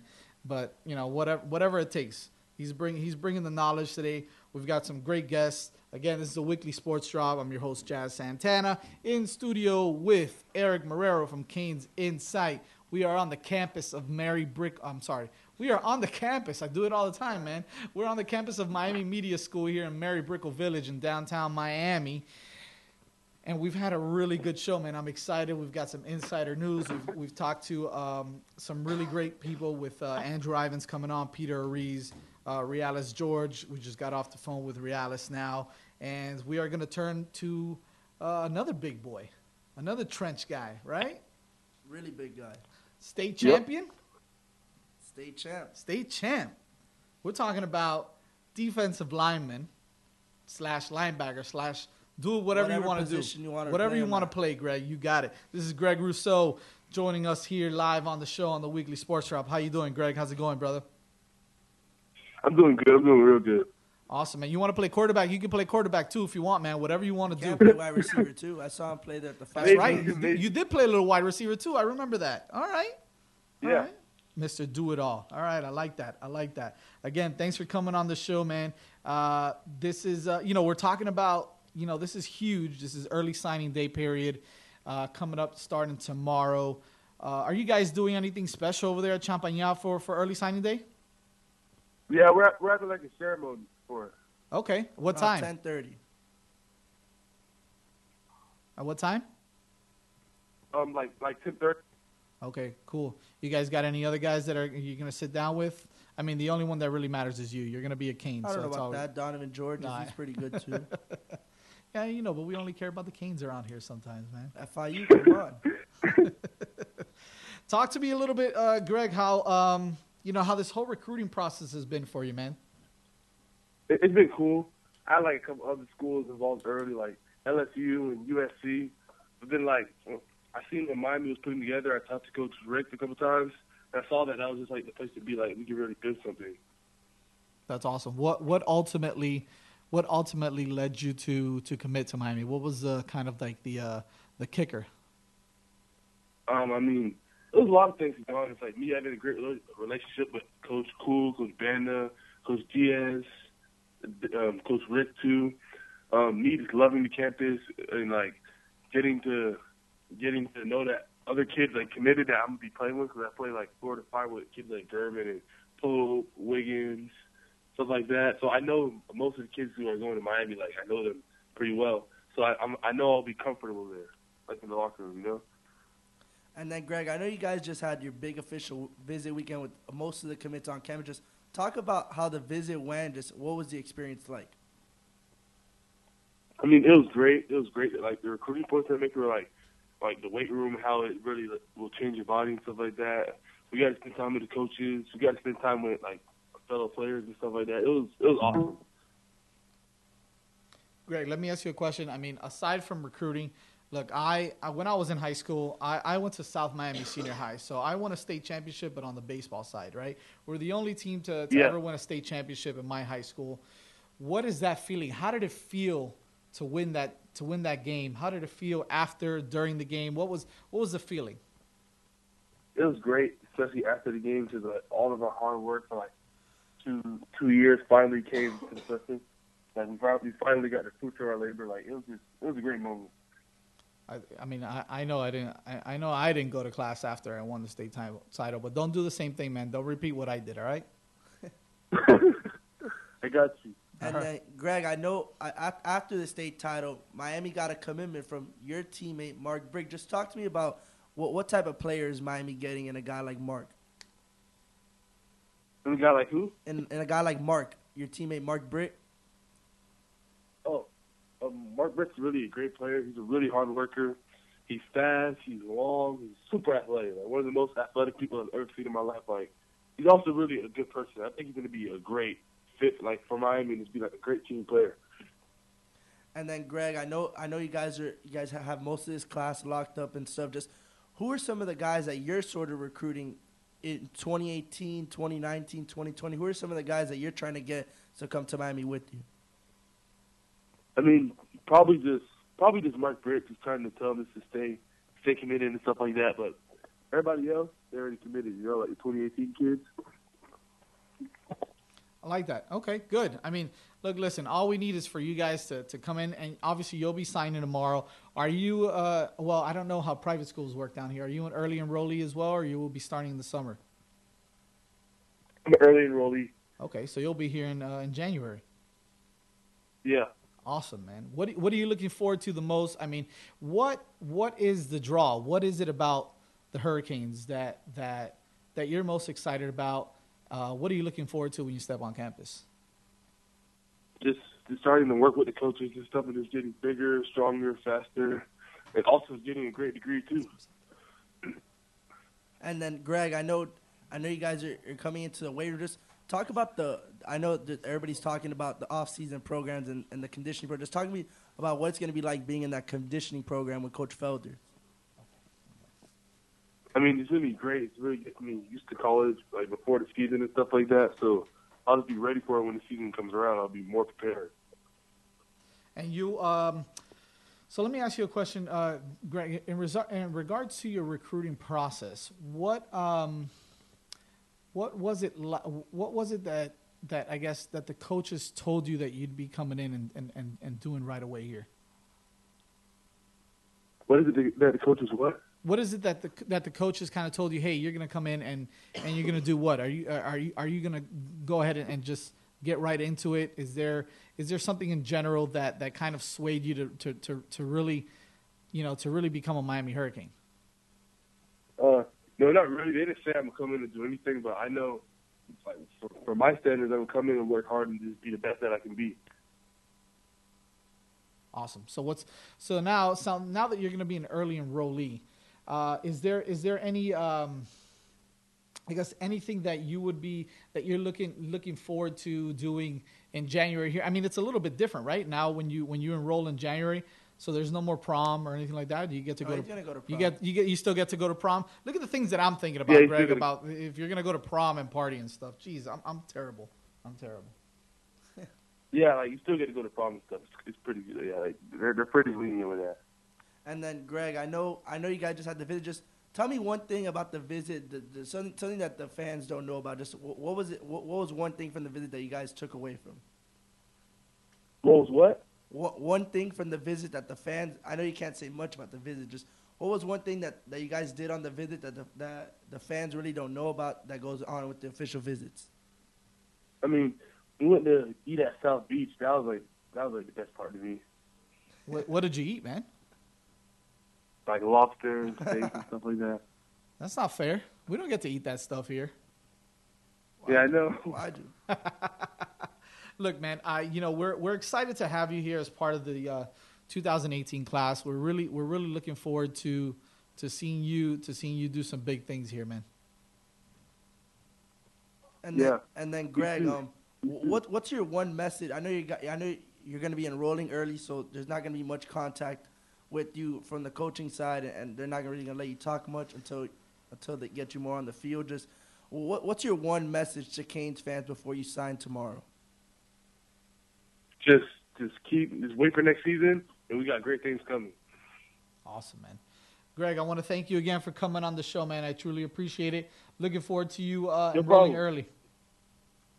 All right, thank you, See thank you you. It was a lot tomorrow, bro. fun. All right, Thanks. buddy. Good luck. All right, thanks. Yeah, I was I was totally out of it with that one. Sean kept coming in and, The and six six beast is going to be on campus finally in a six- couple weeks. the Well, he's six six. oh, he's six six. He's six six, like two twenty. Jeez, that's a beast. He's gonna be playing defensive end, right? He can play anything, honestly. Yeah, but he's But he's, gonna play like he defensive. projects end, as a defensive yeah, end. linebacker. I mean, uh, that's gonna be interesting. Imagine if he was an O lineman. That would have been crazy. Well, he's gonna have to put on Obviously, a like lot of weight. two hundred pounds. But like, imagine he was like six six O lineman coming to you. I was like, wow. So now, as a defensive end, what do you got to put on? Maybe like 40 pounds, 260, I 270 mean, that, I mean, end? they're not gonna make him like like how Golden made Chickillo. They're No, not gonna. please Yeah, don't. they're not gonna make how Chickillo always used to say like. Oh, I guess over- if he's at 250 and he's that big, and he's probably gonna be all just full he's of gonna muscle. be ripped. Jeez, he's gonna be a monster. I can I, like I've been watching him play. Like he's he had like you can tell like wide receiver. He was good at wide receiver, but you could tell like he was gonna be really good at like a linebacker like defensive spot because he can just move like get off the edge really fast and stuff. I've seen him play a couple times this year. So he's probably gonna be more along the mold of that that rush that rush linebacker, right? Oh, That he's gonna be. yeah. I think they can put him at. Outside Any, he could even play some corner. To be honest with you, like honestly, Yeah. like corner safety. Well, if someone wants to throw out a tight end, he probably cover the tight ends real well He as well. would. That's going to be huge because this team. I mean, obviously our linebackers are great, but if you can put together, if you can put out there a guy that's six six to cover a guy that's an, another six five six six guy and run with him or run even better with him, that I mean that's going to be huge for this defense. You know, Manny Diaz is going to put together some packages. that's what that's what I'm like that. saying. Like you get Yeah, like there- there's awesome. not many guys that you get from down here, especially that are six six and can move like how he moves. He's like a, he, he reminds me like basketball term like a Porzingis, like the way he moves. I'm excited to watch him play. I really am. So that's good. I mean, I'm glad. Uh, we're gonna get blue and we're gonna get DJ. Right. So coming up, In like in like 30, 30 minutes. Yeah, blue in thirty minutes. But we'll just talk talk talk about. We'll, we're gonna talk about positions. Yes. We'll do position breakdowns about every single position with the Canes and after the break. Awesome. Yeah, we're gonna do that, and and then we'll get on DJ Ivey as well, who I think is probably people The- don't realize the how. the yeah, I mean steal. he is he's probably one of the best cornerbacks in this class. Period. Not only for the Canes, but just do we have? Just in college football. He's the best one we have in the class. Yeah, you would say so, huh? DJ Ivey and uh, Larry Blustein coming up next. Weekly sports drop. Six in Lily Cove. Eight badges, but I'm still in Lily Cove. Eat the league, but I'm still in Lily Cove. Young Wiggins about the green like Emerald. Young Wiggins about the green like Emerald. Lily Cove City, Lily Cove City, Lily Cove City, Lily Cove, Lily Cove City, Lily Cove City, Lily Cove City, Lily Cove, Lily Cove City, Lily Cove City, Lily Cove City, Lily Cove, Lily Cove City, Lily Cove City, Lily Cove City, Lily Cove. I, I, I be chillin' in the cove, got a team of six and they all on gold. Y'all looking about the green like emerald, y'all about the green like emerald. I be chillin' in the Cove, got a team of six and they all on gold. The double getting a green like emerald, the double getting a green like emerald. Lily Cove, yeah, Lily, Lily Cove, yeah. Lily Cove, yeah, Lily, Lily Cove, yeah. Lily Cove, yeah, Lily, Lily Cove, yeah. Lily, oh yeah, Lily, Lily, go.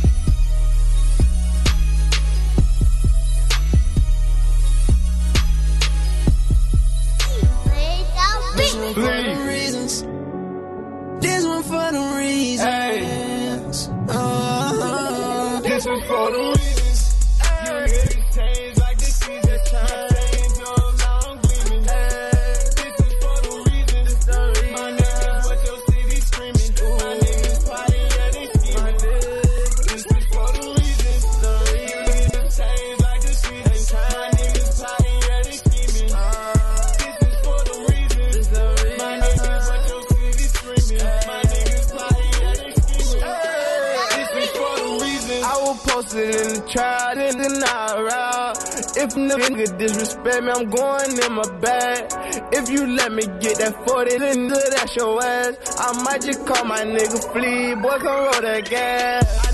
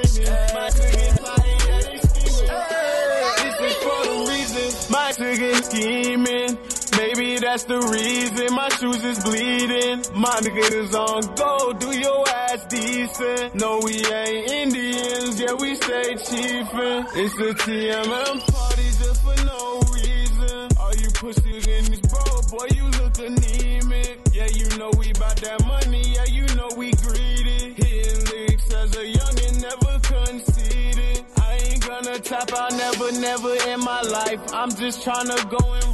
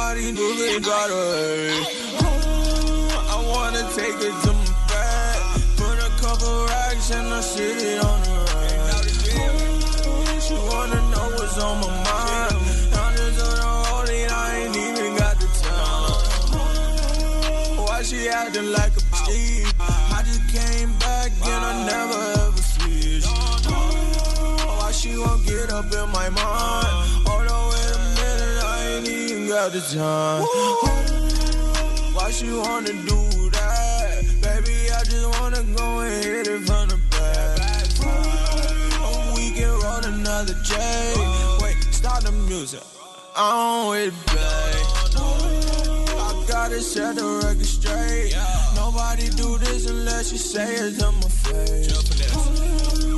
Why these niggas didn't know the deal? I just came back and I popped another bill. And I'm saying. She wanna know just where I live. Take her to the crib and I will show her all the biz. Mm-hmm. I gotta set the record straight. I'm just tryna eat on all these boobies gotta hurt. I wanna take it city on the run. She wanna know what's on my mind. I'm just on the and I ain't even got the time. I gotta set the record straight. No, I gotta do it. Got a lot that's on my plate. I don't even wanna know. I don't wanna know you dirty ass. Why the nigga on me? I just miss my morning. I'm just here with my homie.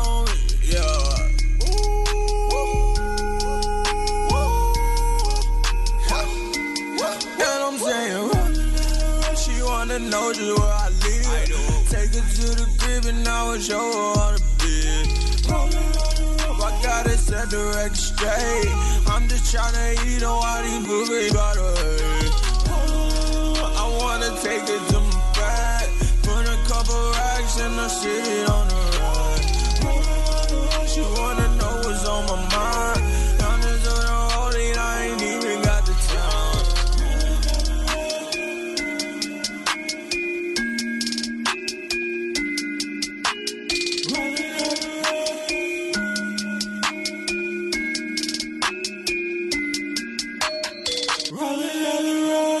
I'm Governor Rick Scott. The state of Florida is working to recover from the devastating effects of Hurricane Irma, but we need your help. I am urging you to give your time and register as a volunteer.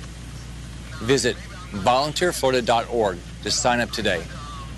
To donate to victims of Hurricane Irma, visit floridadisasterfund.org or make a $10 donation by texting disaster to the number 20222.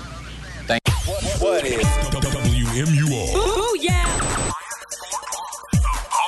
and worldwide? Miami Down there, you gotta get used to that. that you ain't comfortable with that. You ain't comfortable with it.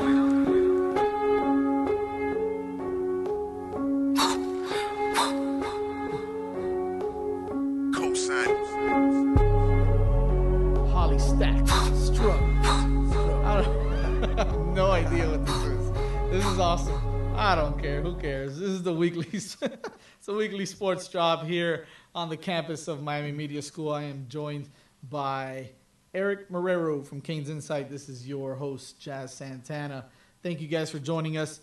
This segment, we're gonna kind of uh, go into some Q and A a little bit since we got a little bit of time before we bring on Larry Blustein and um, position, and talk- DJ Ivey. Talk so position talk as well. yeah, we'll run down. We'll run down with with um, excuse me, with Larry. We'll run down some uh, position by position recruiting breakdowns. Uh, what he sees out there. I mean, he's out there every single day covering recruiting uh, from a sleeper level all the way to a five star level. So we're really excited to bring him on the show. Uh, but first, I know we've got a couple of questions from some some of the people on Twitter on Twitter, Facebook Live. Facebook. So we do appreciate you guys sending those questions in. If you have any more, please feel free to uh, Tweet to, them uh, out to keep send them. to yeah to keep tweeting them out and keep sending them out uh, to Eric or myself. Uh, you can follow Eric. Eric, what's your what's your Twitter and, Eric handle? Eric Marrero U E R I C K. Don't don't get it confused because people like to put it with the C. C K. Remember guys. And M A R R E R O, and then as a big U. So Eric Marrero U on Twitter. Uh, and if you want to reach out to me, you can either do uh, the show's the show's Twitter, which is at at Sports Drop Jocks, or you can do at Jazz Santana. Either one, you can find us there. You can tweet us some questions that you guys may have, and uh, we to answer. them. What's the first question that we have, Eric? So we have one from Gabby Urtua 2022. Is there any South Florida based QBs you could see going to Miami after after in any of these upcoming class? Well, there's there's not really many QBs around South Florida that are very not. I wouldn't. Miami's never been I wouldn't for- say for like big QBs, good. right? I would just say like not Miami caliber, but there's two I think could possibly be Miami caliber. There's one out of Columbus, my alma mater, Brandon McDuffie, Moody McDuffie. I like to call him Moody. He's committed to FAU. He's a 2020 quarterback. He didn't play this year over Andy Arguez, our, our senior quarterback. But this kid is 6'2". He's around he's around 180, 85. He needs to put on weight, but he can really sling the ball. And it's he transfer from somewhere? He transferred from Westminster Christian with all the kids, with all the Westminster boys. So he's committed to FAU right now. It just it depends. Well, if he gets bigger offers, I don't think he'll stick to the commitment. But he's a guy that you could watch for because of his size. Miami likes to recruit. They're not going to recruit a kid that's five ten at quarterback. They're going to recruit a Yeah. kid that's over like six one, in the six one over six two. So this is obviously a guy that fits the range, and he's a guy that's a big kid, six one, six two range. So it depends how he, how is he going to play. And he next- still might grow more. yeah, he So, might grow more, right. and it depends is how he plays next year because he didn't play. He didn't play a lot his um his freshman year at Westminster due to a hand injury, and then sophomore year they they had Andy Arguez as a starter, which I, I don't I don't know if that was the right decision, but maybe it, a lot of people like the Andy Arguez move. I, I mean, they got him all the way to the second third round of the playoffs. But I mean, I think this kid Mc, McDuffie is going to be a real, real big thing down here in South Florida. He can get some big Power Five offers, in my opinion, down the line. And and another kid, he just transferred to Booker T. He he, he reminds me of a, a, a Chatarius Tutu Atwell type of kid. Scooter Morrison, who just transferred from South Dade to Booker T. The size obviously doesn't speak well. He's only like 5'8", 5'9", 5'10 range. Yeah. But That's not a Kane. that that's not no. It Kane in the slot maybe. Right, not as a quarterback, Not as a quarterback. Right, right. But he can. He's. I've seen him play at quarterback. He's really good at quarterback. The problem is just the size. The size. That, that's what hurts some of these kids. We have a lot of kids that can play quarterback down here. Just They're the just size. not big, right. Just not big, but they can really sling the ball and they know how to move in the pocket. He's another one of those dual threat guys that I think he's going to do very well at Booker T, who just lost their head coach Tim Ice Harris to FAU. So it's- FAMU to FAMU. FAMU, FAMU. Right. Don't get it confused, FAMU. And then he's another guy that I think could be really good. He's got, I think, I think he has a couple Power Five offers already, but I don't know at quarterback.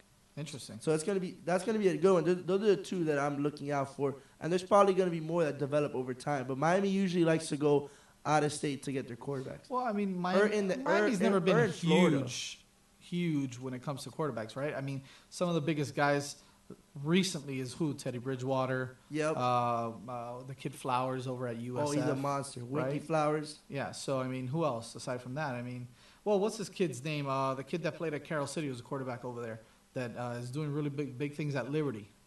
Oh, Uh, Stephen gosh, I- Buckshot uh, Buckshot. Yeah. Buckshot's good. They had him. Cato Nelson from Flan from Flanagan, Right. who's at Rakeem Cato. Act, Rakeem Cato. There's a couple. The kid out of my school, Marcelo Rodriguez, who's at Southern Miss now. Okay. He he he, he could have been at Miami Calvary, just didn't have the accuracy. He was, a, he was another kid was like six four, six three. He had the size. But for the most part, you don't see those prototypical, you know, big, big, big time quarterbacks here in Miami. So another kid that I want, actually, I want to ask you about, who's a Columbus kid that we haven't spoken about a lot, and I really like him, is Kalani Norris. Yeah, what's going I on? What's him. going on with his recruiting process? I think he's got offers from Georgia. Right. He's got Lamar Thomas offered him. James Coley offered him. Okay. It's going to be interesting to see if Miami offers him.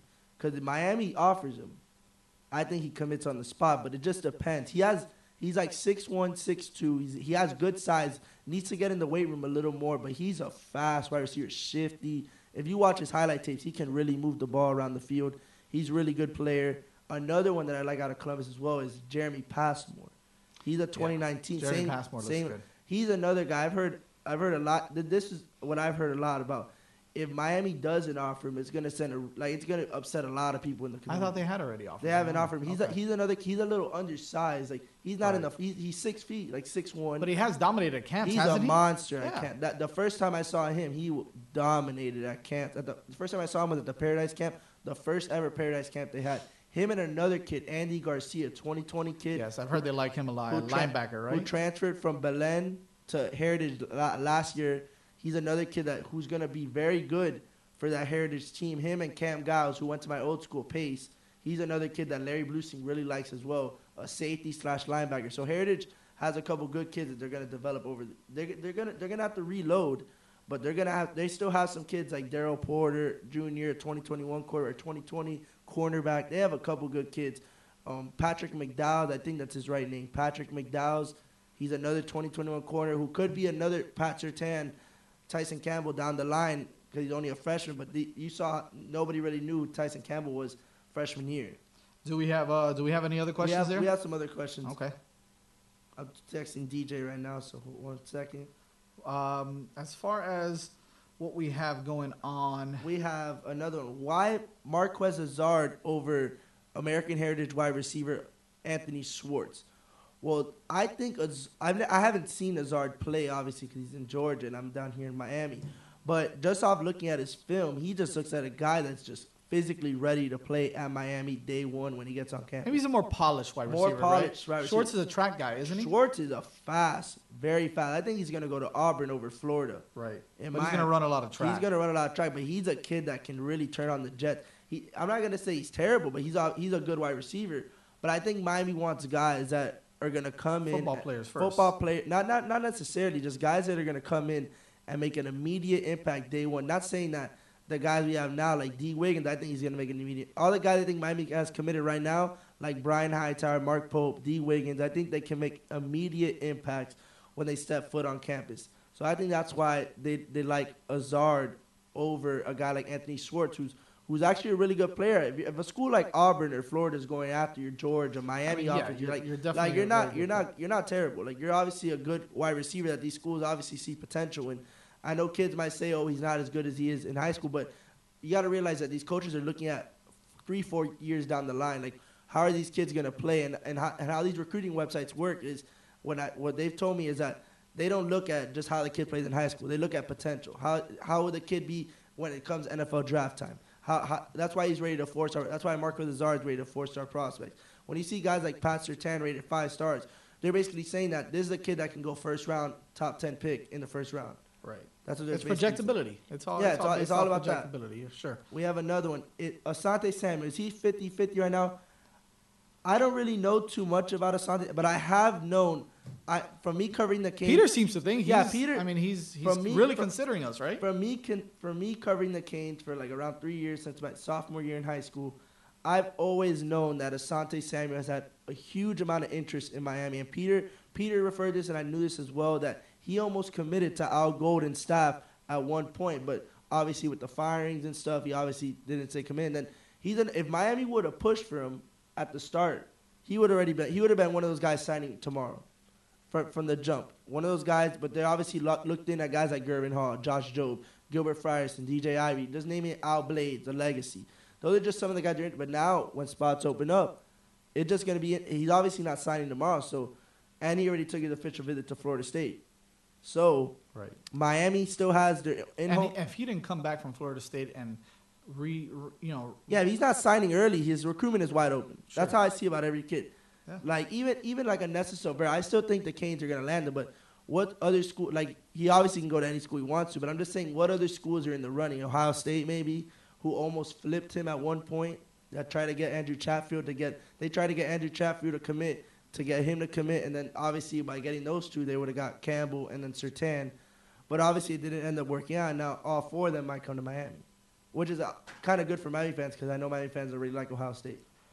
What about a kid like, uh, and this is a big one because I saw his tape and I really, really liked him. I thought he was explosive. I thought he ran great routes. Is uh, the wide receiver over in St. Thomas, Elijah Moore? I oh I What re- happened with I him? really Where did he end up committing He's, he's coming to Georgia, but I I'm hearing he might flip tomorrow to Ole Miss. Wow. But I I I, I Why didn't Miami go hard I think he's another. Harder. I think he's another guy that. I think they just wanted bigger wide receivers and scouts, but he's a guy that can really step in day one and compete. Yeah. he's like a Mike. The problem is that if you wouldn't have taken Mike Harley last year, you would have took Elijah Moore. So it was like a trade. Okay. like that. Like they're not gonna take. It's like Asante Samuel. You're only. They took Trajan Bandy. That's why they weren't really focusing on a guy like Asante Samuel. But now when spots open up, maybe you're like okay, and the players are vouching for him. Right. But now the the Elijah Moore train is, is gone. I've known that for months. Uh, I've known that since like Jan, since like May, March. That that was n- that was not a possibility. Like, and obviously now it's no way it's a possibility unless Miami tell them, oh, offer him, and then somehow he's like, okay, I'm just gonna go to Miami Right. over all those schools. But he's committed to Georgia right now. He's another kid who I think is gonna be a really big time player for whatever school he plays for. Because Georgia, they're getting Justin Fields. Hopefully, he signs tomorrow. Well, I think he just put something out that he's he's re- he he reasserted his commitment. Justin to- Fields. Yeah, to yeah, Georgia. that's a huge commitment for them. Yeah, I mean, I mean, they're putting together something. They're putting special something really special. I mean, and and it's no knock to Miami's class because Miami No, class. no, is- absolutely. I predict that Miami's class is gonna, and I predict at the beginning of the year Miami's class was gonna end top three. I I'm still sticking with that prediction. Well, they're there. They're, they're, they're, they're what, number top four, two they're right number now. four right now, but they're only only because Josh Jobe's decommitment. But obviously, schools like Alabama, Ohio State are going to clean up. Georgia are going to clean up on signing day, and Georgia might clean up really well tomorrow, having four maybe four or five star kids commit to their school. Look, this is not a knock on him at all, whatsoever. Um, I like Josh Jobe. I think he's an absolute stud. And I don't think I can talk about and- him I think the fans are getting a little upset. Actually, you know what? We're gonna talk about him. We're gonna talk about him. What I saw on tape didn't pop out to me like Asante Samuel. What I saw on tape didn't pop out to me like what I saw with DJ Ivey. And it's not to say that he's not as good, or, or even a Gilbert Frierson. It's not to say that he's not as good as those guys. It didn't pop out to me that, you know, Joshua was and, and I'm not saying as highly ranked because obviously there's there's people that do this for a living that are a lot better at it than I am, and I get that. Um, but I saw I, I, I saw that he was good. I just didn't know how good he really was. Not only that, we I, we didn't see him play at all here this year, obviously because he was up at to up in Cheshire, Connecticut up in Connecticut, due to Uh, aging out. and so maybe so maybe the competition up there might not have been as strong. And he was dealing with a would have been little injury up there as well. So maybe the highlights that I saw, the tape that I saw, didn't do him justice. Uh, but I, I wasn't completely, I wasn't completely saddened or or or or heartbroken by him decommitting or flipping to Alabama. I mean, I think it was probably the biggest loss of this class as of now. Well, sure, of course. he's, in my opinion, the only reason why he's not a five star kid is because he should have graduated in 2016. He's older than me, and I just graduated out of high school last year. So he's supposed to be a year. He's a year older than me, and he's graduating this year. But he's still, I think, a top 10, top 15 type player in the nation because he's a kid that's physically ready to play coming in day one. Like he would have competed for that starting safety job. But I think there- there's no slouch to Gurvan Hall. I think Gurvan Hall is clear. He's clearly going to come in and compete day one for that starting safety job. That's what I think. Listen, guys, when we come back, we're going to have Larry Blustein on the show, and we're going to talk everything. We're going to break down stuff with him. All right, when we come back on the, on the drop. Lyrical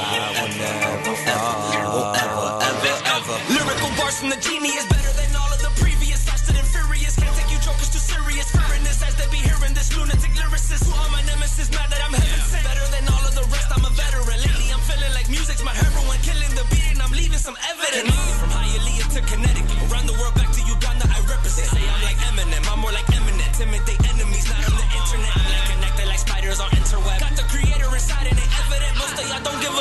celibate. Look to the sky and I'm filled with adrenaline.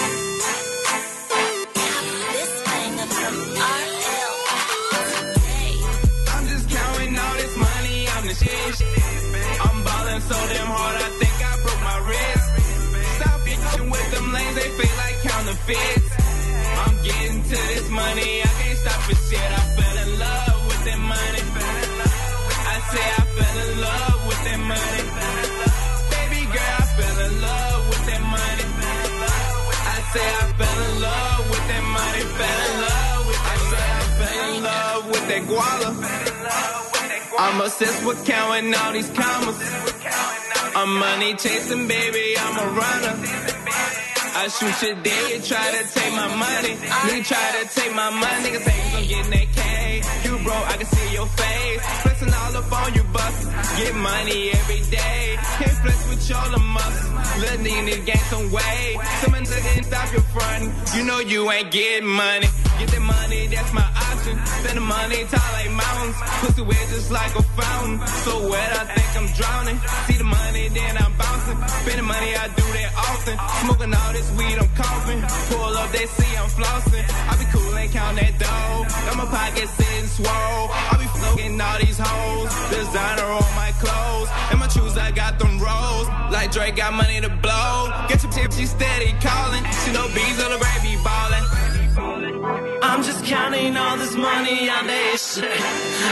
I'm so damn hard, I think I broke my wrist. Stop weak with these lanes, they fake like counterfeit. I'm getting to this money, I can't stop for shit. I fell in love with that money. I said I fell in love with that money. Baby girl, I fell in love with that money. I said I fell in love with that money, fell in love with that money, fell in love with that skrilla. Uh, I said I'm my killers. It's strange that you think you're in on my way. Cause tonight there's gonna be a raid. Walking club and popping cash. I wanna smack some ass. The strippers and the tubes will be in the afternoon. Cause I'm chilling with my crew. Getting twisted is what we do. We got so much booze. We got so much to lose. I said I fell in love with the money. It's kinda funny how I only wanna trust her. But now everybody wanna fuck her. Cause I stay loyal and I'm a fucking royal. And I got the elite them by my side. Everybody, let's ride. Read the text at 8 a.m. Real texted the wrong friend.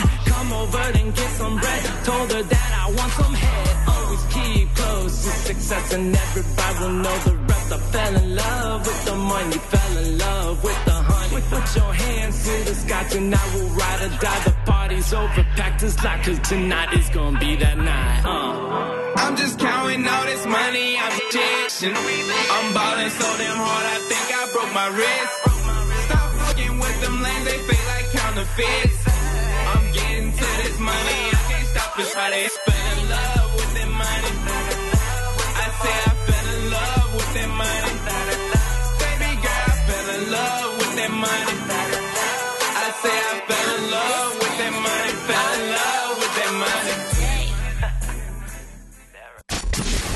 Welcome to the show. Miami Underground Radio. Taking it to the streets.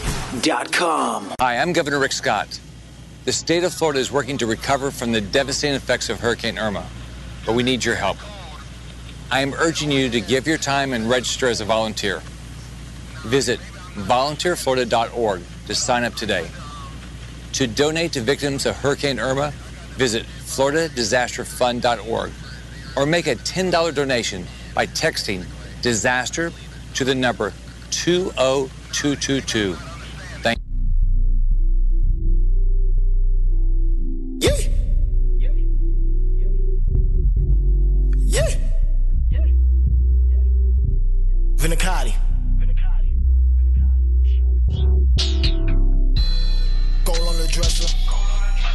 On the dresser. Strapped by the pillow. Mofo under pressure. I'm thumbing the checkup. The goal is to dress her. And go when I dress her. This is the weekly sports drop. We are back at it here on the campus of Miami Media School. Mary Brickell Village. I am your host, Jazz Santana, joined again by by my buddy Eric Marrero, who who joins us every Friday night, by the way, from six to eight. We just had to do it special today. This is early signing day period. We're all excited. We're like kids in a candy store, like uh, Christmas Eve, sort of, kind of. Although we're gonna have another Christmas Eve again, National Signing Day. But this one's kind of special. This is new. This is different. Um, and we're all excited about it as uh, big time Canes fans out here as well. So we wanted to bring someone special on, someone that uh, you know that that I mean, like Eric said, he's the goat, the greatest. He's the man, right? And we we really respect him. I think he's great. He does a lot of stuff for the community for South Florida uh, high school sports. It's none other than uh, Larry Blustein. Blue, how you doing, my man? Thank you for coming on. Not a hey, no problem whatsoever. I appreciate it, and uh, I'm doing great. A little bit, you know, kind of like uh, kind of got caught off guard. I mean, I, I'm thinking that this thing's not going to be such a big deal, and then all of a sudden, uh, finding out that the 80% of Miami's class going to sign, all these other kids uh, around. You know, I'm getting all these kids sent, you know, and coaches that have been telling me, "Oh yeah, yeah, we're going to use the early signing period." And I, I got to admit, you know, in all the years I've been doing this, this this thing blindsided me in a major way because I think if if I knew that it was going to be like this, um, uh, we would have you know prepared a lot better. I mean, we would have maybe even had a nice little you know show last uh, tomorrow night stuff. But you know what? It is what it is, and you learn from it. And uh, but uh, certainly, I'm excited uh, for the kids and for the schools and figured out how, how this you know is going to work because you put it right in the middle of preparing for bowls and you know and people need to be recruiting and all that stuff you know just general recruiting not just like last minute recruiting and uh yeah so i think it's either going to be taken you know I, I think there's going to be a lot of people who are going to look at it and you know kind of not pick it apart but just say you know it could get better this way and and i'm a believer that this should be done in the last week of august because if you're committed now and you're, you know, like the colleges say, then do it in August, get it out of the way, and you're, you're finished. But uh, right now, it's kind of a, you know, you know what I'm saying. Like it, it cost Mario Cristobal in Oregon big time last week because during the last weekend, where it would have been, you know, the last weekend of January, he would have had off, but he had to play, and you know, things like that. So they're gonna have to tighten it up a little bit, but uh, certainly, uh, I'm, never gonna turn down an opportunity for recruiting. No kidding. I mean, and, and this thing definitely has taken on a life of its own. But it's true what you say. I not only not only I, yes, it did affect Mario Cristobal and all that. But um, I mean, th- these people are there's coaching changes going on right now in the middle of, exactly. all of this, and so it's it's a lot harder. If you do it in August, there's you know teams Yep. are still playing, and and that makes that makes perfect sense because now you've got a I'm little bit just more saying- time to do it. Sure. Right. I'm not the definitive guy, but I'm just saying it would make more sense. And you illustrated a great point because right now, let's say UCF, Florida, and FSU in our own state, and Miami's been down the road before where they kind of you know weren't really ready uh, if things were in December. Um, right now, Willie Taggart doesn't even have coordinators to to sell. So yeah, I thought, and you're going to have this every year it's going to be like because there's going to be coaching changes every year. So I think they need to do something differently because you know you get a double whammy now because you have bowl season, and yeah, not everybody's in bowls, but mostly the the good teams that need to be recruiting are. But that's the only thing. I'm not picking on it, and I'm not you know saying it's bad or good. I'm just saying that there has to be a few changes along the way. I, I, I think, and I think they will change, and that's that's something I was bringing up earlier. How long before they realize, well, hey, we need to move it to a different date. We need to change how the structure is.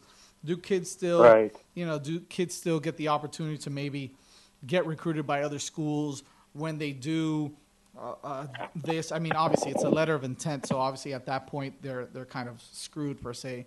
Um, but Sure. something like you said, something may have to change for it, eh, you know, for it to to really work out the way uh, the way maybe you know they had anticipated for it to work out. Oh, the other thing I was going to bring up is you, you get an opportunity, and and and you know how important that last week of January. Oh yeah. That's how Miami got Jon Beason back in the day. That last week is where you take you know, that those elite kids, maybe two or three, and their parents, and bring them on campus and put the red carpet everywhere. And now you don't have that. it's tonight, and it's and it's the dead period. So it's kind of like throwing curveballs and nuts.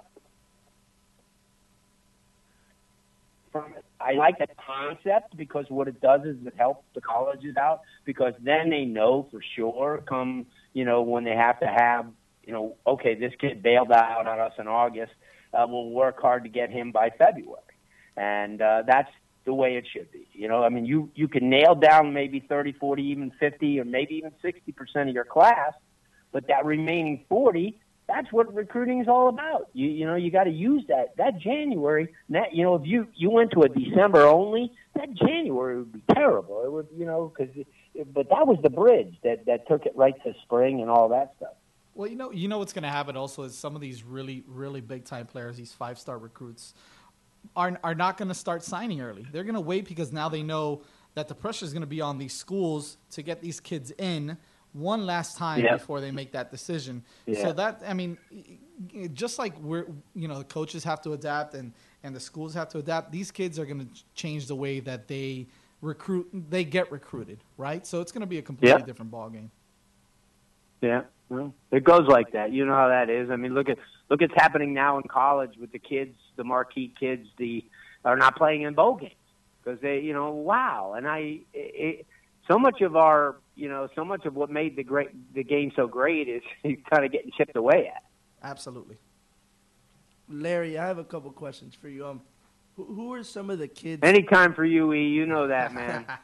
So Larry, who are some of the kids? I know Miami has most of their class committed. Just who and a couple Right. of them, uh, most of them are early enrolling. Just who are some of the kids that are committed to Miami right now that are signing with them tomorrow? Who do you, who are some of them that you think are going to be immediate impact guys for the Canes? Well, let's let's start with Lorenzo Lingard. I mean, you know, I know, you know, Lorenzo Lingard. It's funny. He's like sort of. He reminds me of Duke Johnson in the way that he he was so on board early, Yep. and everybody has found a way to pick at his game. Uh, you know, I- I'm thinking, wow, I've seen him three times live. Oh, I came away impressed more and more and more every time I saw him. Uh, this kid's a big time kid fast. He's going to gain more weight now because he's not going to he's not going to have to rely on on track, you know, because remember thing that got him thin was track. And you know, because every day he's running sprints and it's it's make you know making him lose weight. Uh, he's definitely one of those guys that that's going to come in and, and interject right where they need him. Uh, your DBs. This is an area uh, that they desperately need depth in, and, you know, quality depth. Look what happened uh, this year. It weakened you, and thank goodness you had a guy like Bandy who didn't play like an 18-year-old freshman. So, um, and you can't have that all the time. And, you know, I mean, and and that's the one thing you've got to be able to be. And if you look, uh, what Mark Richt did is he addressed areas, and uh, DBs were huge. DLs, defensive linemen, were huge. Um, they have offensive playmakers, maybe not a, a lot of them, but I think Lingard's where you start, and then definitely uh, you, start moving with some of the kids who have been, you know, the Mallorys, the um, uh, the um, um, uh, uh, Jordan, uh, guys like that. These are big time kids. These are kids who elevate themselves and, and just stand out, and that's what you need. That's what that's what Bandy did. That's what all. That's what Duke Johnson did back in the day. So, and that's what uh, uh, you know the receiver la- um, last year did as well from Wellington. So Richard. So that's you need kids like that, and that's how you win. You look at Alabama, you look at Georgia, you look at Clemson, and that's what they have, and that's where Miami's leaning towards. And then Larry, I know you, you you've known these kids for you know every single kid down here for years since they were in the Pee Wee divisions and stuff since they were little kids. I'm gonna go shift towards American Heritage. I know you've known those kids around that area for a long time. Just where do you think that Yeah. where do you think that those four kids that Miami's targeting, a guy like Surtain, Chatfield, Campbell, and a guy like Necessary, where do you think they're all eventually gonna end up? Well, you know, Nesta Silvera is going to be there because he's he's definitely the guy who came aboard to be that rah rah guy to get the rest of the guys on campus. Um, you've got, you know, the whole thing is is Miami's not pressing they've got all the cards in line because they have Mike Rumph, uh, and and Pat Surtain is the type of guy as a coach who knows how to weed out, you know, everything. So he knows right now. I'm sure that family understands what the best situation will be for them.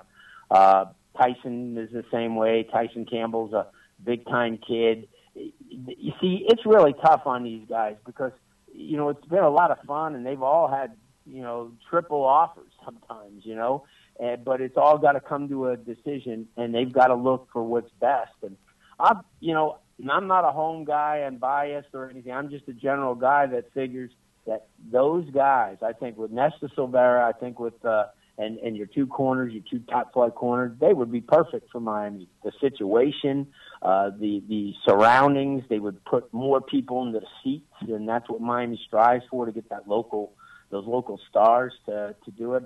Um, Schwartz is a type of guy who is interesting too. Um, you know, it's kind of like if you look at a guy who's on the sideline, and and I watched him against Cardinal Gibbons, and, and I think were you there, Eric, at the Cardinal, the first one? The first one I was there. Yeah, and they had Carl Lewis was on the sideline.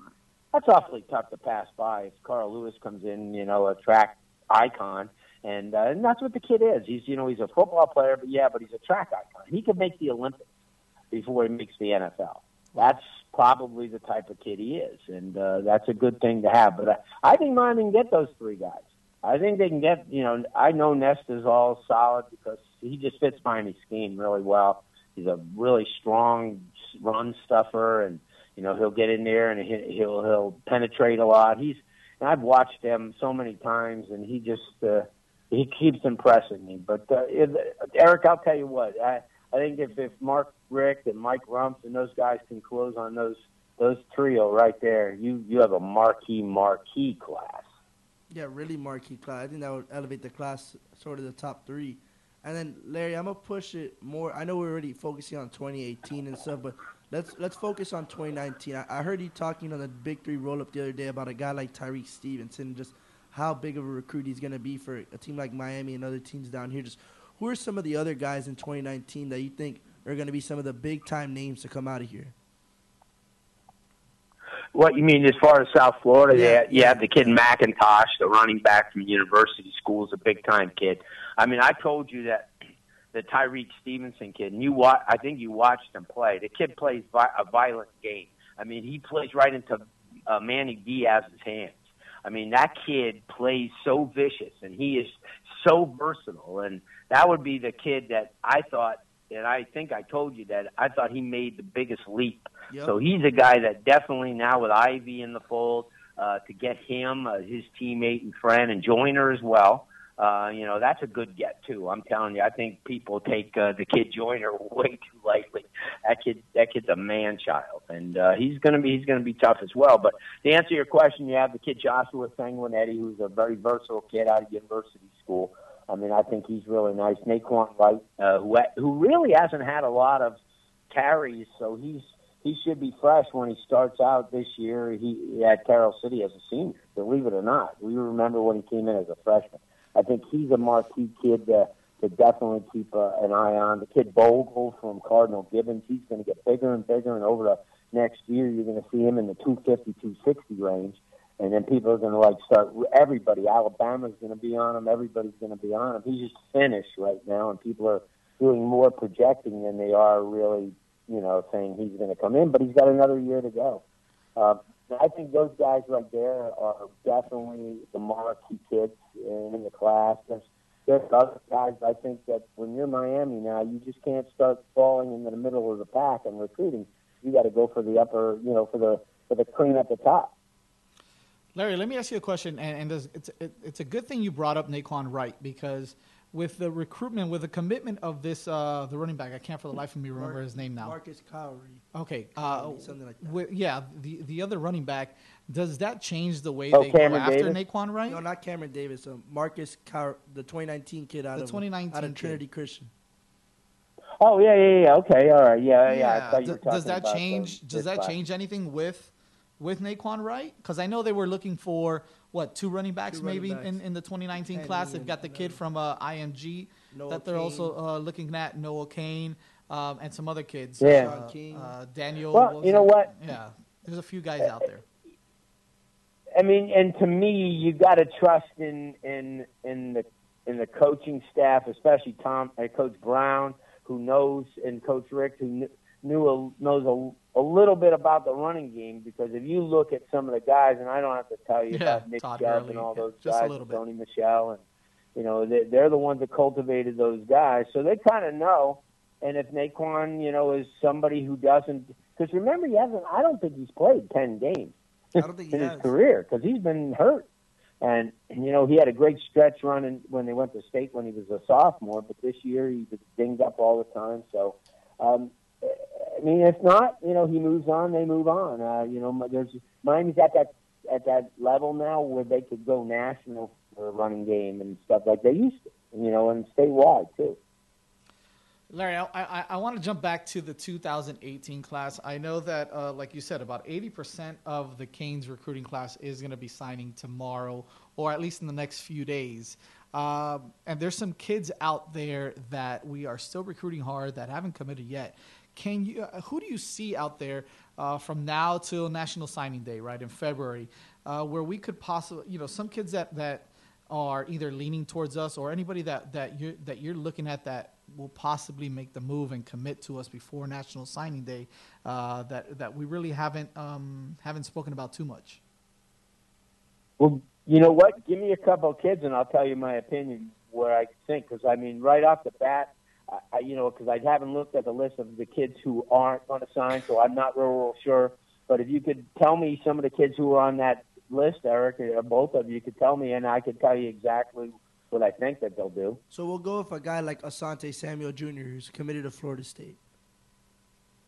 Yeah, I think he stays at Florida State. Um, you know, I talked to Chris Nee last night from two four seven uh, Noles two four seven, and and he said, and and Chris wasn't a, the optimistic soul that he usually is on kids, but he thought that uh, that Samuel's because of his you know his early relationships with some of the kids at FSU that are still there, and you know McFadden and all those guys and Burns that he knows real well, uh, that may win out in the end. Not a I mean, you know, Miami didn't really have him in the beginning, so it wasn't. It's not like they're losing somebody that they thought they had. But my gut feeling would be him going to FSU. Okay, how about a kid? How about uh? And, and I know he's a lean, but maybe a kid like Andrew Chatfield. Is there a possibility that he goes elsewhere? Well, here's the thing: Miami's committed got to, like, find. Remember, if, if you watched him play, he's not a prototypical anything. He's not a. He doesn't have the DN size right now. He doesn't have the linebacker speed, but he's like a tweener uh, who is really athletic. So I think that he fits. If you remember when Miami brought in Mike Smith uh, out of book out of uh, Northwestern, their first inkling was that he was going to be Corey Morris. You know, I don't know if you remember Corey Morris, an undersized defensive end at Virginia Tech, who actually played in the league with Buffalo Bills. But that's a kid that could just run at you. You know, instead of having to backpedal or have to, you know, go into space and try to cover, he was always moving forward. And and that's what they were looking for Mike Smith. And I think that Mike didn't work out like that. But I think Chatfield could be one of those guys that he have 15 sacks. You know, he could just let him go from the end spot. And uh, yeah, I think Miami's got a good shot for him because I, I think he fits a, a real big need, you know, a big playmaking need. Um, he may be one of those guys that, that, that, that uh, in the end defies, you know, what the logic is of some of these defenses. You know, he may be able to, he may be out of character for Miami defense, but fit in in, in a crazy way. And then Larry, I know with all the kids, come February, where, where do you, who who do you predict that would likely end up in this Miami class? Out of out of all hmm. the names that we named, Well, it's it's that's kind of that's kind of a tough question because I'm not, you know, I mean, I when I talk to the kids and everything like that, I don't, you know, you don't get a sense of that they're tipping their hat in any way. I, you know, like I said, I don't think Samuel would be there, but a Chatfield could be. Um, I know that they're after you know, here's the thing too, because of his relationships in Georgia and, and that Atlantic uh, coast, he's still got a few kids, you know, in line, and he already signed the, the, the stud from Georgia, or they're going to sign the stud from Georgia. So, it, I, you know what, Eric, it's really a tough question to, to answer who will be there. I, I just know that they're going to get tomorrow 80% of that class, or maybe, you know, maybe just a few stragglers that maybe aren't ready yet, but they'll get 80% of that class. And to me, you know, I could sleep very well tomorrow night knowing that. Out of, out of the kids that are there, right? So let's talk about the kids that are there. Uh, uh, coming in, whether they're early enrollees or in the summer, who do you see making the biggest impact out of? Uh, you know, and I know we spoke Lorenzo Lingard. You can see making a big impact. Yeah. What about in the trenches? Yeah, yeah. Let's let's let's go like, I guess in the trenches. O line, now it's defensive confirmed line. that Cleveland Reed will, is is going to sign early, so they're going to have all three O linemen come in early.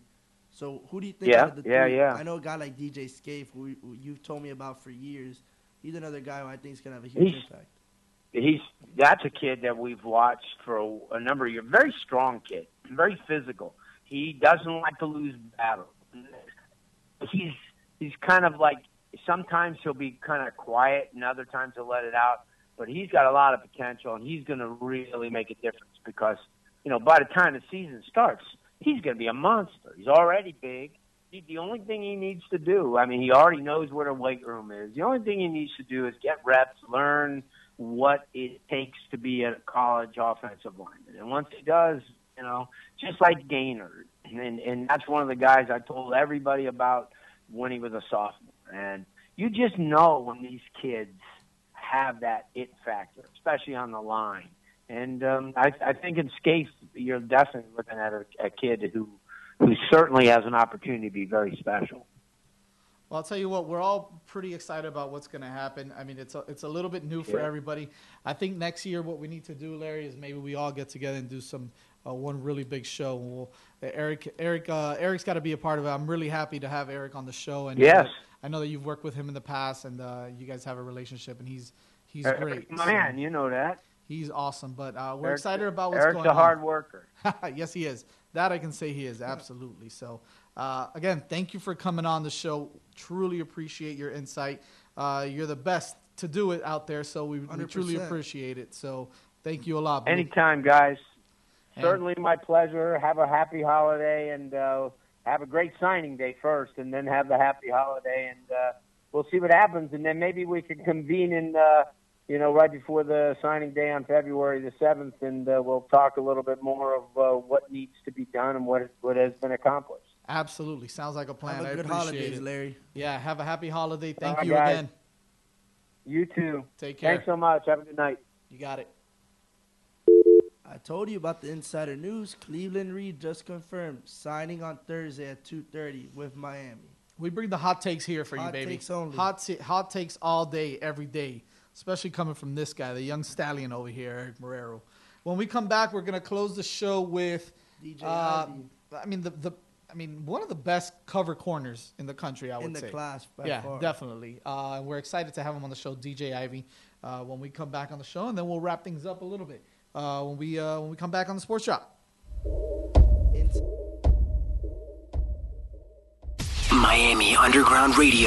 MiamiUndergroundRadio.com.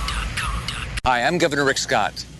The state of Florida is working to recover from the devastating effects of Hurricane Irma, but we need your help.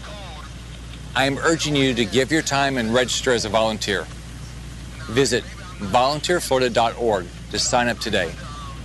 To donate to victims of Hurricane Irma, visit floridadisasterfund.org or make a $10 donation by texting disaster to the number 20222.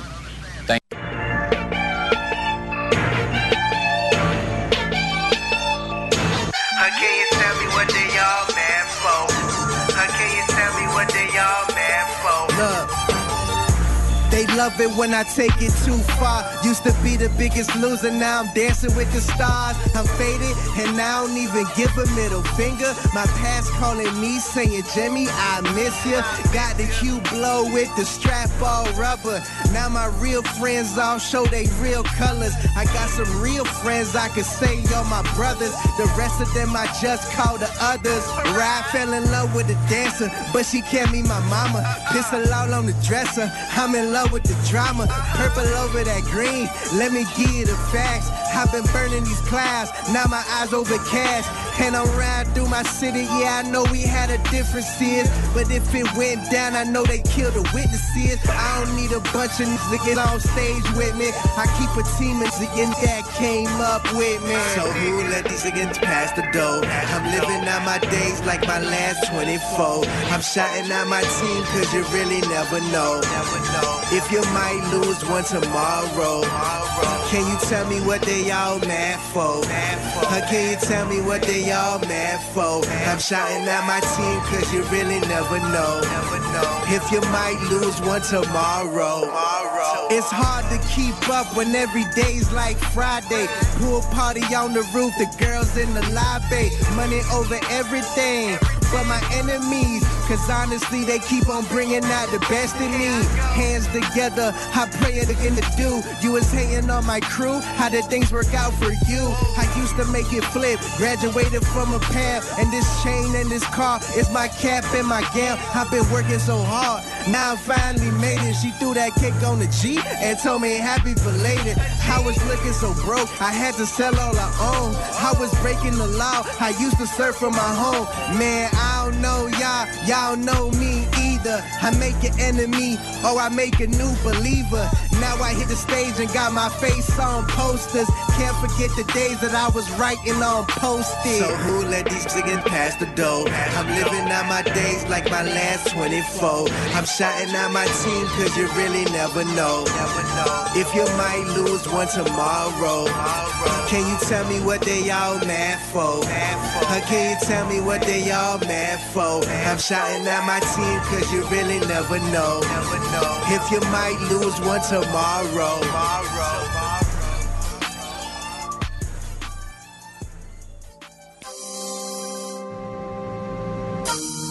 we stepping out tonight. A word? Bishop and cocaine. Say what?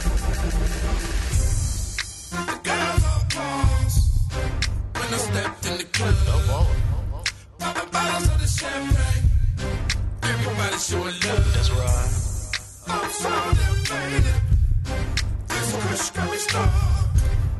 Your girl keeps staring at me, looking like want to come. Now as I walk up in the spot, all eyes on me. Cause they know I stay official. I can't hide my G. And they know your boy when it's his birth, a go getter. If it ain't about the money, he rocks, I get rich. My intentions are being great, are coming across now. So I hit up the big homie, we setting up shop clowns. There's a joint you can bounce to. Go ahead, mommy, work something, twerk something. That's your man, I'm sorry. But you looking at me like you got some plans for that. Even your girl in your ear like we can handle that. I think it's quite entertaining, but ain't got time for that. Get your man put in the yoke, so tell him to fall back. Cause I'm here to have a good time. Pop a few bottles, order a few shots, take pics with a few models. Once the DJ play this joint, I'm guaranteed to win. Then it's off to the next spot to do it again, huh?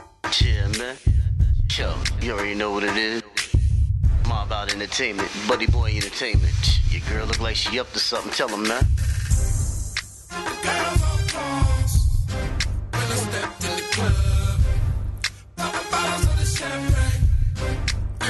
Everybody showing love. I'm so elevated. This kush got me stuck. Your girl keeps staring at me, looking like she. Now, now, now, is it me? Or could it be my bad boy demeanor that got your girl on stuck every time that I see her? Lucky I ain't got the time today. But I bet if I acknowledge mommy stepping up on the lay. You know the game, little daddy, I'm just keeping it real. You posted up like you a man, but she like. Not for real. I peep game, so I know the drill. You're like the lobby. And once I walk into the room, it's time to party. Cause your henny got me wavy, living a good life. Absorbing all the attention while sifting through blurred lines. New bull on the block, grind hard, no stopping it. Ladies brush against me cause they sizing up. Sizing up. Always hate me cause I'm on my ish. Got the ladies taking selfies yelling. My about These lames are lactose intolerant. Stay on the dummy mission. That's why mommies want this vitamin D in all positions. You know what I mean? Eh? I stepped in the club, popping bottles of champagne. Everybody showing love. I'm so damn faded. This kush got me stuck. Your girl keeps staring at me, looking like she want to fuck.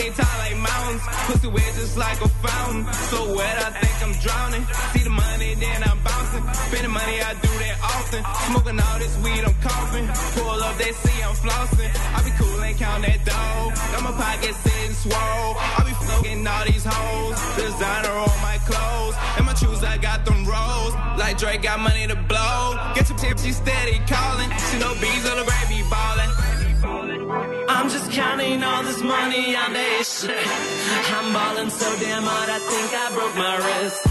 Stop me with these lanes, they fake like counterfeit. I'm getting to this money, I can't stop for shit. I fell in love with that money.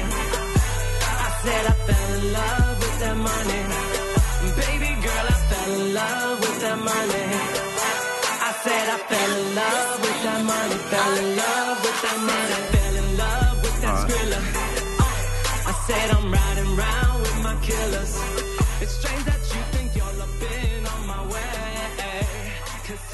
This is the weekly sports drop. Finishing off the uh, show on a good note, because we're gonna bring on what I consider One of the most loyal communities. Oh, not only that, but he's actually, uh, to me, one of the uh, best. One of the best. One of the best at his position in the country. Uh, I want to bring on DJ Ivey, but before we bring on DJ, uh, you know, I'm, I'm excited for this weekend. Again, I'm, I'm, I've been under the weather with the stomach virus, and it's just been rough. But I want to thank uh, Eric Marrero for coming on the show as well, and for everybody else that's been coming on the show uh, for this uh, for this great show that we've had. It's early signing day period, and we're all excited about it. But we're really more excited about these kids coming in and, and becoming official Canes, and and bringing you know and, and continuing this you know this uh, I guess this legacy and the way that Coach Richt has put together this this team and this program. And how he's lifted it up to uh, to be where it's at today, and and we're just excited about having these kids on. So again, uh, South Dade defensive back DJ Ivey is on the show with us now. What's going on, DJ? How you doing, buddy? How you doing? I'm doing well. Thanks for coming on the show, man. I really appreciate it. I'm sure you are pretty excited about tomorrow. Uh, how do you feel about about kind of going going out and, and getting it done already, signing on the dotted line and, and becoming a Hurricane officially? It feels it feels great, honestly. Yeah, how excited! uh, I mean, it, it's been kind of a long time coming for you, huh? Yes, sir. What's what's what's the process been for you? The recruiting process, right? So take me through, you know, how it all got started, how you got interested in in, in the in, you know in the University of Miami. Has it always been kind of a childhood dream to be a Cane, or is it someone that hop on hopped on the radar late? Talk to me a little bit about how uh, you know how the process was for you. Um, it all started really slow. I mean, I, I wasn't rushing it, but it started slow through um uh, my freshman sophomore year, and then my junior year I got injured, so I was unable to play. But I had a bounce back uh, throughout my senior year, and I proved and showed what I was capable of doing. Was uh, was Miami always the team to beat? Always were, there any offers, any other schools that that really uh, you know not stood in the way, but kind of drew your attention as well? Um, Auburn, FIU, Georgia, um, Kentucky was here and there. It was it was, it was schools that wanted me, that that offered me, um, but um, I saw that Miami was where I needed to be and, and who was most loyal to me. Yeah, so some pretty big name schools. So that's that's that's pretty impressive. It's a pretty impressive list that you give me there. Um, you know, DJ, question for you: uh, Are you going to be? Will you be enrolling early, or are you someone that's coming in in the uh, summer? I'll be enrolled early. Oh, awesome! So that's great. I mean, that gives you an opportunity to come in early, uh, get to know the playbook, what what Coach Manny Diaz and and Banda and, Coach Mike Rumph uh, really want from you as a defensive, not only as a defensive back, but as you know, just as as a Miami Hurricane altogether. How excited are you to be to be coached by those guys? I'm very excited to be coached by the, by the best in the business. And then DJ, I know you guys visited all all the commits basically visited last last week on the official. Just talk to me about how the visit went. Just how, how, what it was like having all the commits together at one time. The visit went actually pretty well. Um, everyone being together made us bond a little, a little more. And we'll, but like it was family. Like like we've been with each other for the longest, for a long time. It just felt like it was right. And then DJ, I know by the time you're gonna be in school, there's gonna be a couple a couple guys visiting Miami, guys like Nesta Silvera, Tyson Campbell, Patrick Surtain. Just how how much of how much are you gonna be recruiting those guys when they come on their visit? Since you're already gonna be on campus. I will be recruiting them a lot. I mean, I'll be telling them what it is and what it ain't. Um, I'll try my best to get them over. Miami.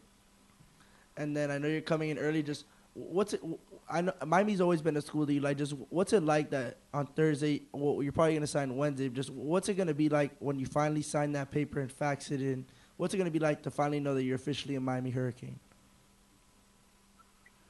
It's gonna feel great knowing that what my mom put me through to get here. I'm just blessed to be just to have the opportunity to to go to University of Miami. And I know, I know you guys. Obviously, you you've been you've been you guys had a couple commits together, and you've known most of the commits for a while. You Gilbert, I know Josh. Josh decided to decommit. Just what's it gonna be like for you and Gilbert? You guys know each other for a while now. Just what's it gonna be like for both of you guys finally gonna go to the same college and play together? Uh, it's gonna be the same. I mean, um, it's it's that. I mean, we never played with each other, but we actually always played against each other. But you want to play with him? I think it'll be great. And then I know you guys obviously are, are going to be on campus. Just what are you more? What, what what what excites you the most about finally getting on campus? I know you're enrolling early, so you're obviously going to be there there early. But what excites you the most about getting on campus early? Um, getting to know, getting getting ahead in my classes and getting to know the playbook. Honestly. DJ, I got a question for you because I, you know, and Eric knows this because I talk to Eric about it all the time. One of my one of my favorite recruits, aside from, you know, I mean, I'm a big, I'm a big South Dade guy. I love South Dade. I got, you know, my cousin is a coach over there, but I was I was really big on Patrick Joyner when he was committed to FSU. And Eric will ask you because I kept asking, when is he going to flip? When is he going to flip? How excited are you to be able to come to Miami and play with with uh, Patrick Joyner? And what what can we expect from him at this level, playing for the Miami Hurricanes? I'm very excited for him to come play with me at Miami. I've been trying to get him a flip for the longest, but he finally did it. um, expect great things out of him. Man. He's a he's a very hard worker. and He's gonna get it. And then DJ, I know you got a couple of other teammates who just decommitted from Florida, in Frank Ladson and Tyrique Stevenson. Just what do you think? What what are you hearing about them? I know you're around them mostly all the time. Just how, how good of a chance do you think that they have a chance to come to Miami? What what you say again? I know I, your teammates with, with guys like Frank Ladson and Tyrique Stevenson who decommitted from Florida a couple weeks ago. Just what, what are the chances that, that they could ultimately end up at Miami? Um, I'm not even sure yet, but I'm gonna try my best to get them at Miami, knowing that I play with them and know what they're capable of. And then DJ, wh- wh- what are, what other guys are you trying to bring to Miami that aren't committed Miami right now, but guys you really want to play with? I mean, I haven't really spoken to anybody else, but well, I mean, if I see somebody that I like, I'll get them try to come to Miami. We got to get you out there, DJ. You got to become this the ambassador and get some of those get some of those studs to play alongside you, man. We got to get you to do some some work over there for the Canes now. Yeah, I got it. We're gonna do it. All right, all right, all right. I like that, man. Listen, we're excited. We're excited to, to you know, for, for everything that's going on. I'm sure you guys are. Well, let me ask you something about early signing day. Was that something that kind of uh, that kind of threw you off when you guys found out, hey, we can we can sign early, we can become Canes quicker than we had originally anticipated. Um, are you are, are, you are you guys all about having this early signing day period? Is that is that something that that helps with recruits and helps with you guys make make a good decision on where you want to spend the next four years? Uh, it didn't really throw me off. I was really actually excited to be able to sign early and knowing that I'm graduating early, I'll be able to sign. Well, let me ask you something. What what are you going to be studying over at UM? You have any idea yet? Uh, I'm be in the business program. I want to be a uh, CPA accountant. Oh, look at that. Nice. That's awesome. That's awesome, man. CPAs, they do it big, so that's good. Well, I'm, I'm happy for you. Congratulations on you being a Miami Hurricane officially uh, tomorrow. Uh, we look from uh, we look for big things from you, man. We're we're really excited to have you on board. Uh, I definitely do consider you one of the best in the country, and I'm sure that uh, that you don't expect anything less from yourself either. So we're really excited about it. We want to thank you for coming on the show as well. Thanks for coming on, DJ. No, no problem. Thanks for having me. All right, man. Have a good night. Go Canes. All right. I love when they just go, all right. It's the best thing. ever." All right. It's awesome. You know, uh, uh, us Hispanics, we can't just say, all right. If someone hangs up on us like that, all right, or okay, and they hang up, we're like, what the hell? Did you, you didn't even say bye. So we're calling you back. So we might call back. D- no, I'm, not just, I'm just kidding. We're not going to call DJ back and be like, dude, you got to say bye.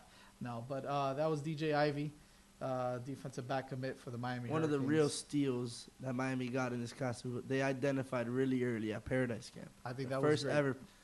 That was a, what, a couple years ago, That right? was two years. That, that that just shows you how big the Paradise Camp is. That they a bunch of the guys who were commit who are committed right now were at that Paradise Camp. That's the first one ever. It works, man. They it works right. all the time, and it works for every single class. You know what's going to be crazy? That they're going to be able to do it in the indoor practice facility soon, too. Next year, ne- next year. Yeah, I I think mean, it should be done in- it in- should be done summer, soon. right? I think it should be done. Yeah, so they might have it done for this year. That should be fun. I it, I can't wait to see it. That's gonna be pretty I hope cool. they give me a private tour. That's gonna be. I'm sure they will, man. You're big time. Alright. um, so I think we're probably gonna wrap it up. But uh, look, listen, we got a lot of things coming up. Right, with December. Thir- uh, this is the last show for the year. So December 30th is the Orange Bowl game. Huge Uh, game. Miami Hurricanes and Wisconsin. I think we got a good shot there. I think we'll be all right. I think they do. Uh, I just think uh, Malik Rosier needs to clean it up and be a little more consistent. I don't think Miami's ever lost in an Orange Bowl at home. I I hope to continue that streak. So I hope that I hope that I hope I'm not wrong there. No, don't fact check me on that. no, no, we won't. But fact check me on that. but in check. every national championship they played at the Orange Bowl, they've won. They've won. Well, unfortunately, this is not the national championship, but We'll but, see in but it's all we'll right. see in four year, three years We'll see- when it we'll- comes down here. That would be nice. That would be as long as it's not the Fiesta, uh, the Fiesta Bowl. um, we want to thank everybody that came on: uh, Larry Blustein, uh, Peter Ariz, Andrew Ivins, Realus George, uh, Greg Rousseau, DJ Ivey. Am I missing anybody? No, Are you sure? I I, feel like. I'm missing someone. Is that it? Well, we didn't get Will on the show. We didn't get Will. Will That's couldn't right. come on. He was dealing with some stuff. That's all right. That's all right. But I want to thank everybody for coming on the show. I want to thank uh, Eric Marrero for coming in studio and doing Appreciate this with it. me. I think Anytime. uh, we got to do this again. This was fun. I don't think it would have been done the right way without you here, man. So I appreciate that. This is really fun. Um, we'll, we'll definitely do it again. And obviously, you can hear him every Friday when we're on the show from 6 to 8. But from now till then, I want to wish everybody a Merry Christmas, a Happy Hanukkah, Happy Kwanzaa, whatever it is that you celebrate, and a Happy New Year as well. This was the weekly sports drop. I'm your host, Jazz Santana, with Eric Marrero. Have a Merry Christmas, everyone. Everybody else, Merry Christmas, and we are out. Peace. Peace.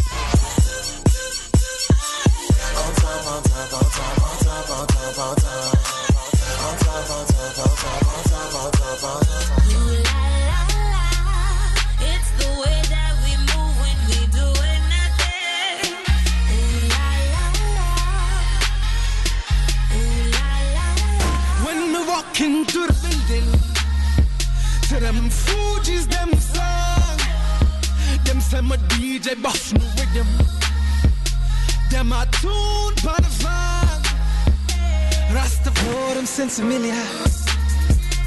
To them ash, you ganja farm. Them bad gas slow and to Rihanna. Shut a foot on the wall. Them say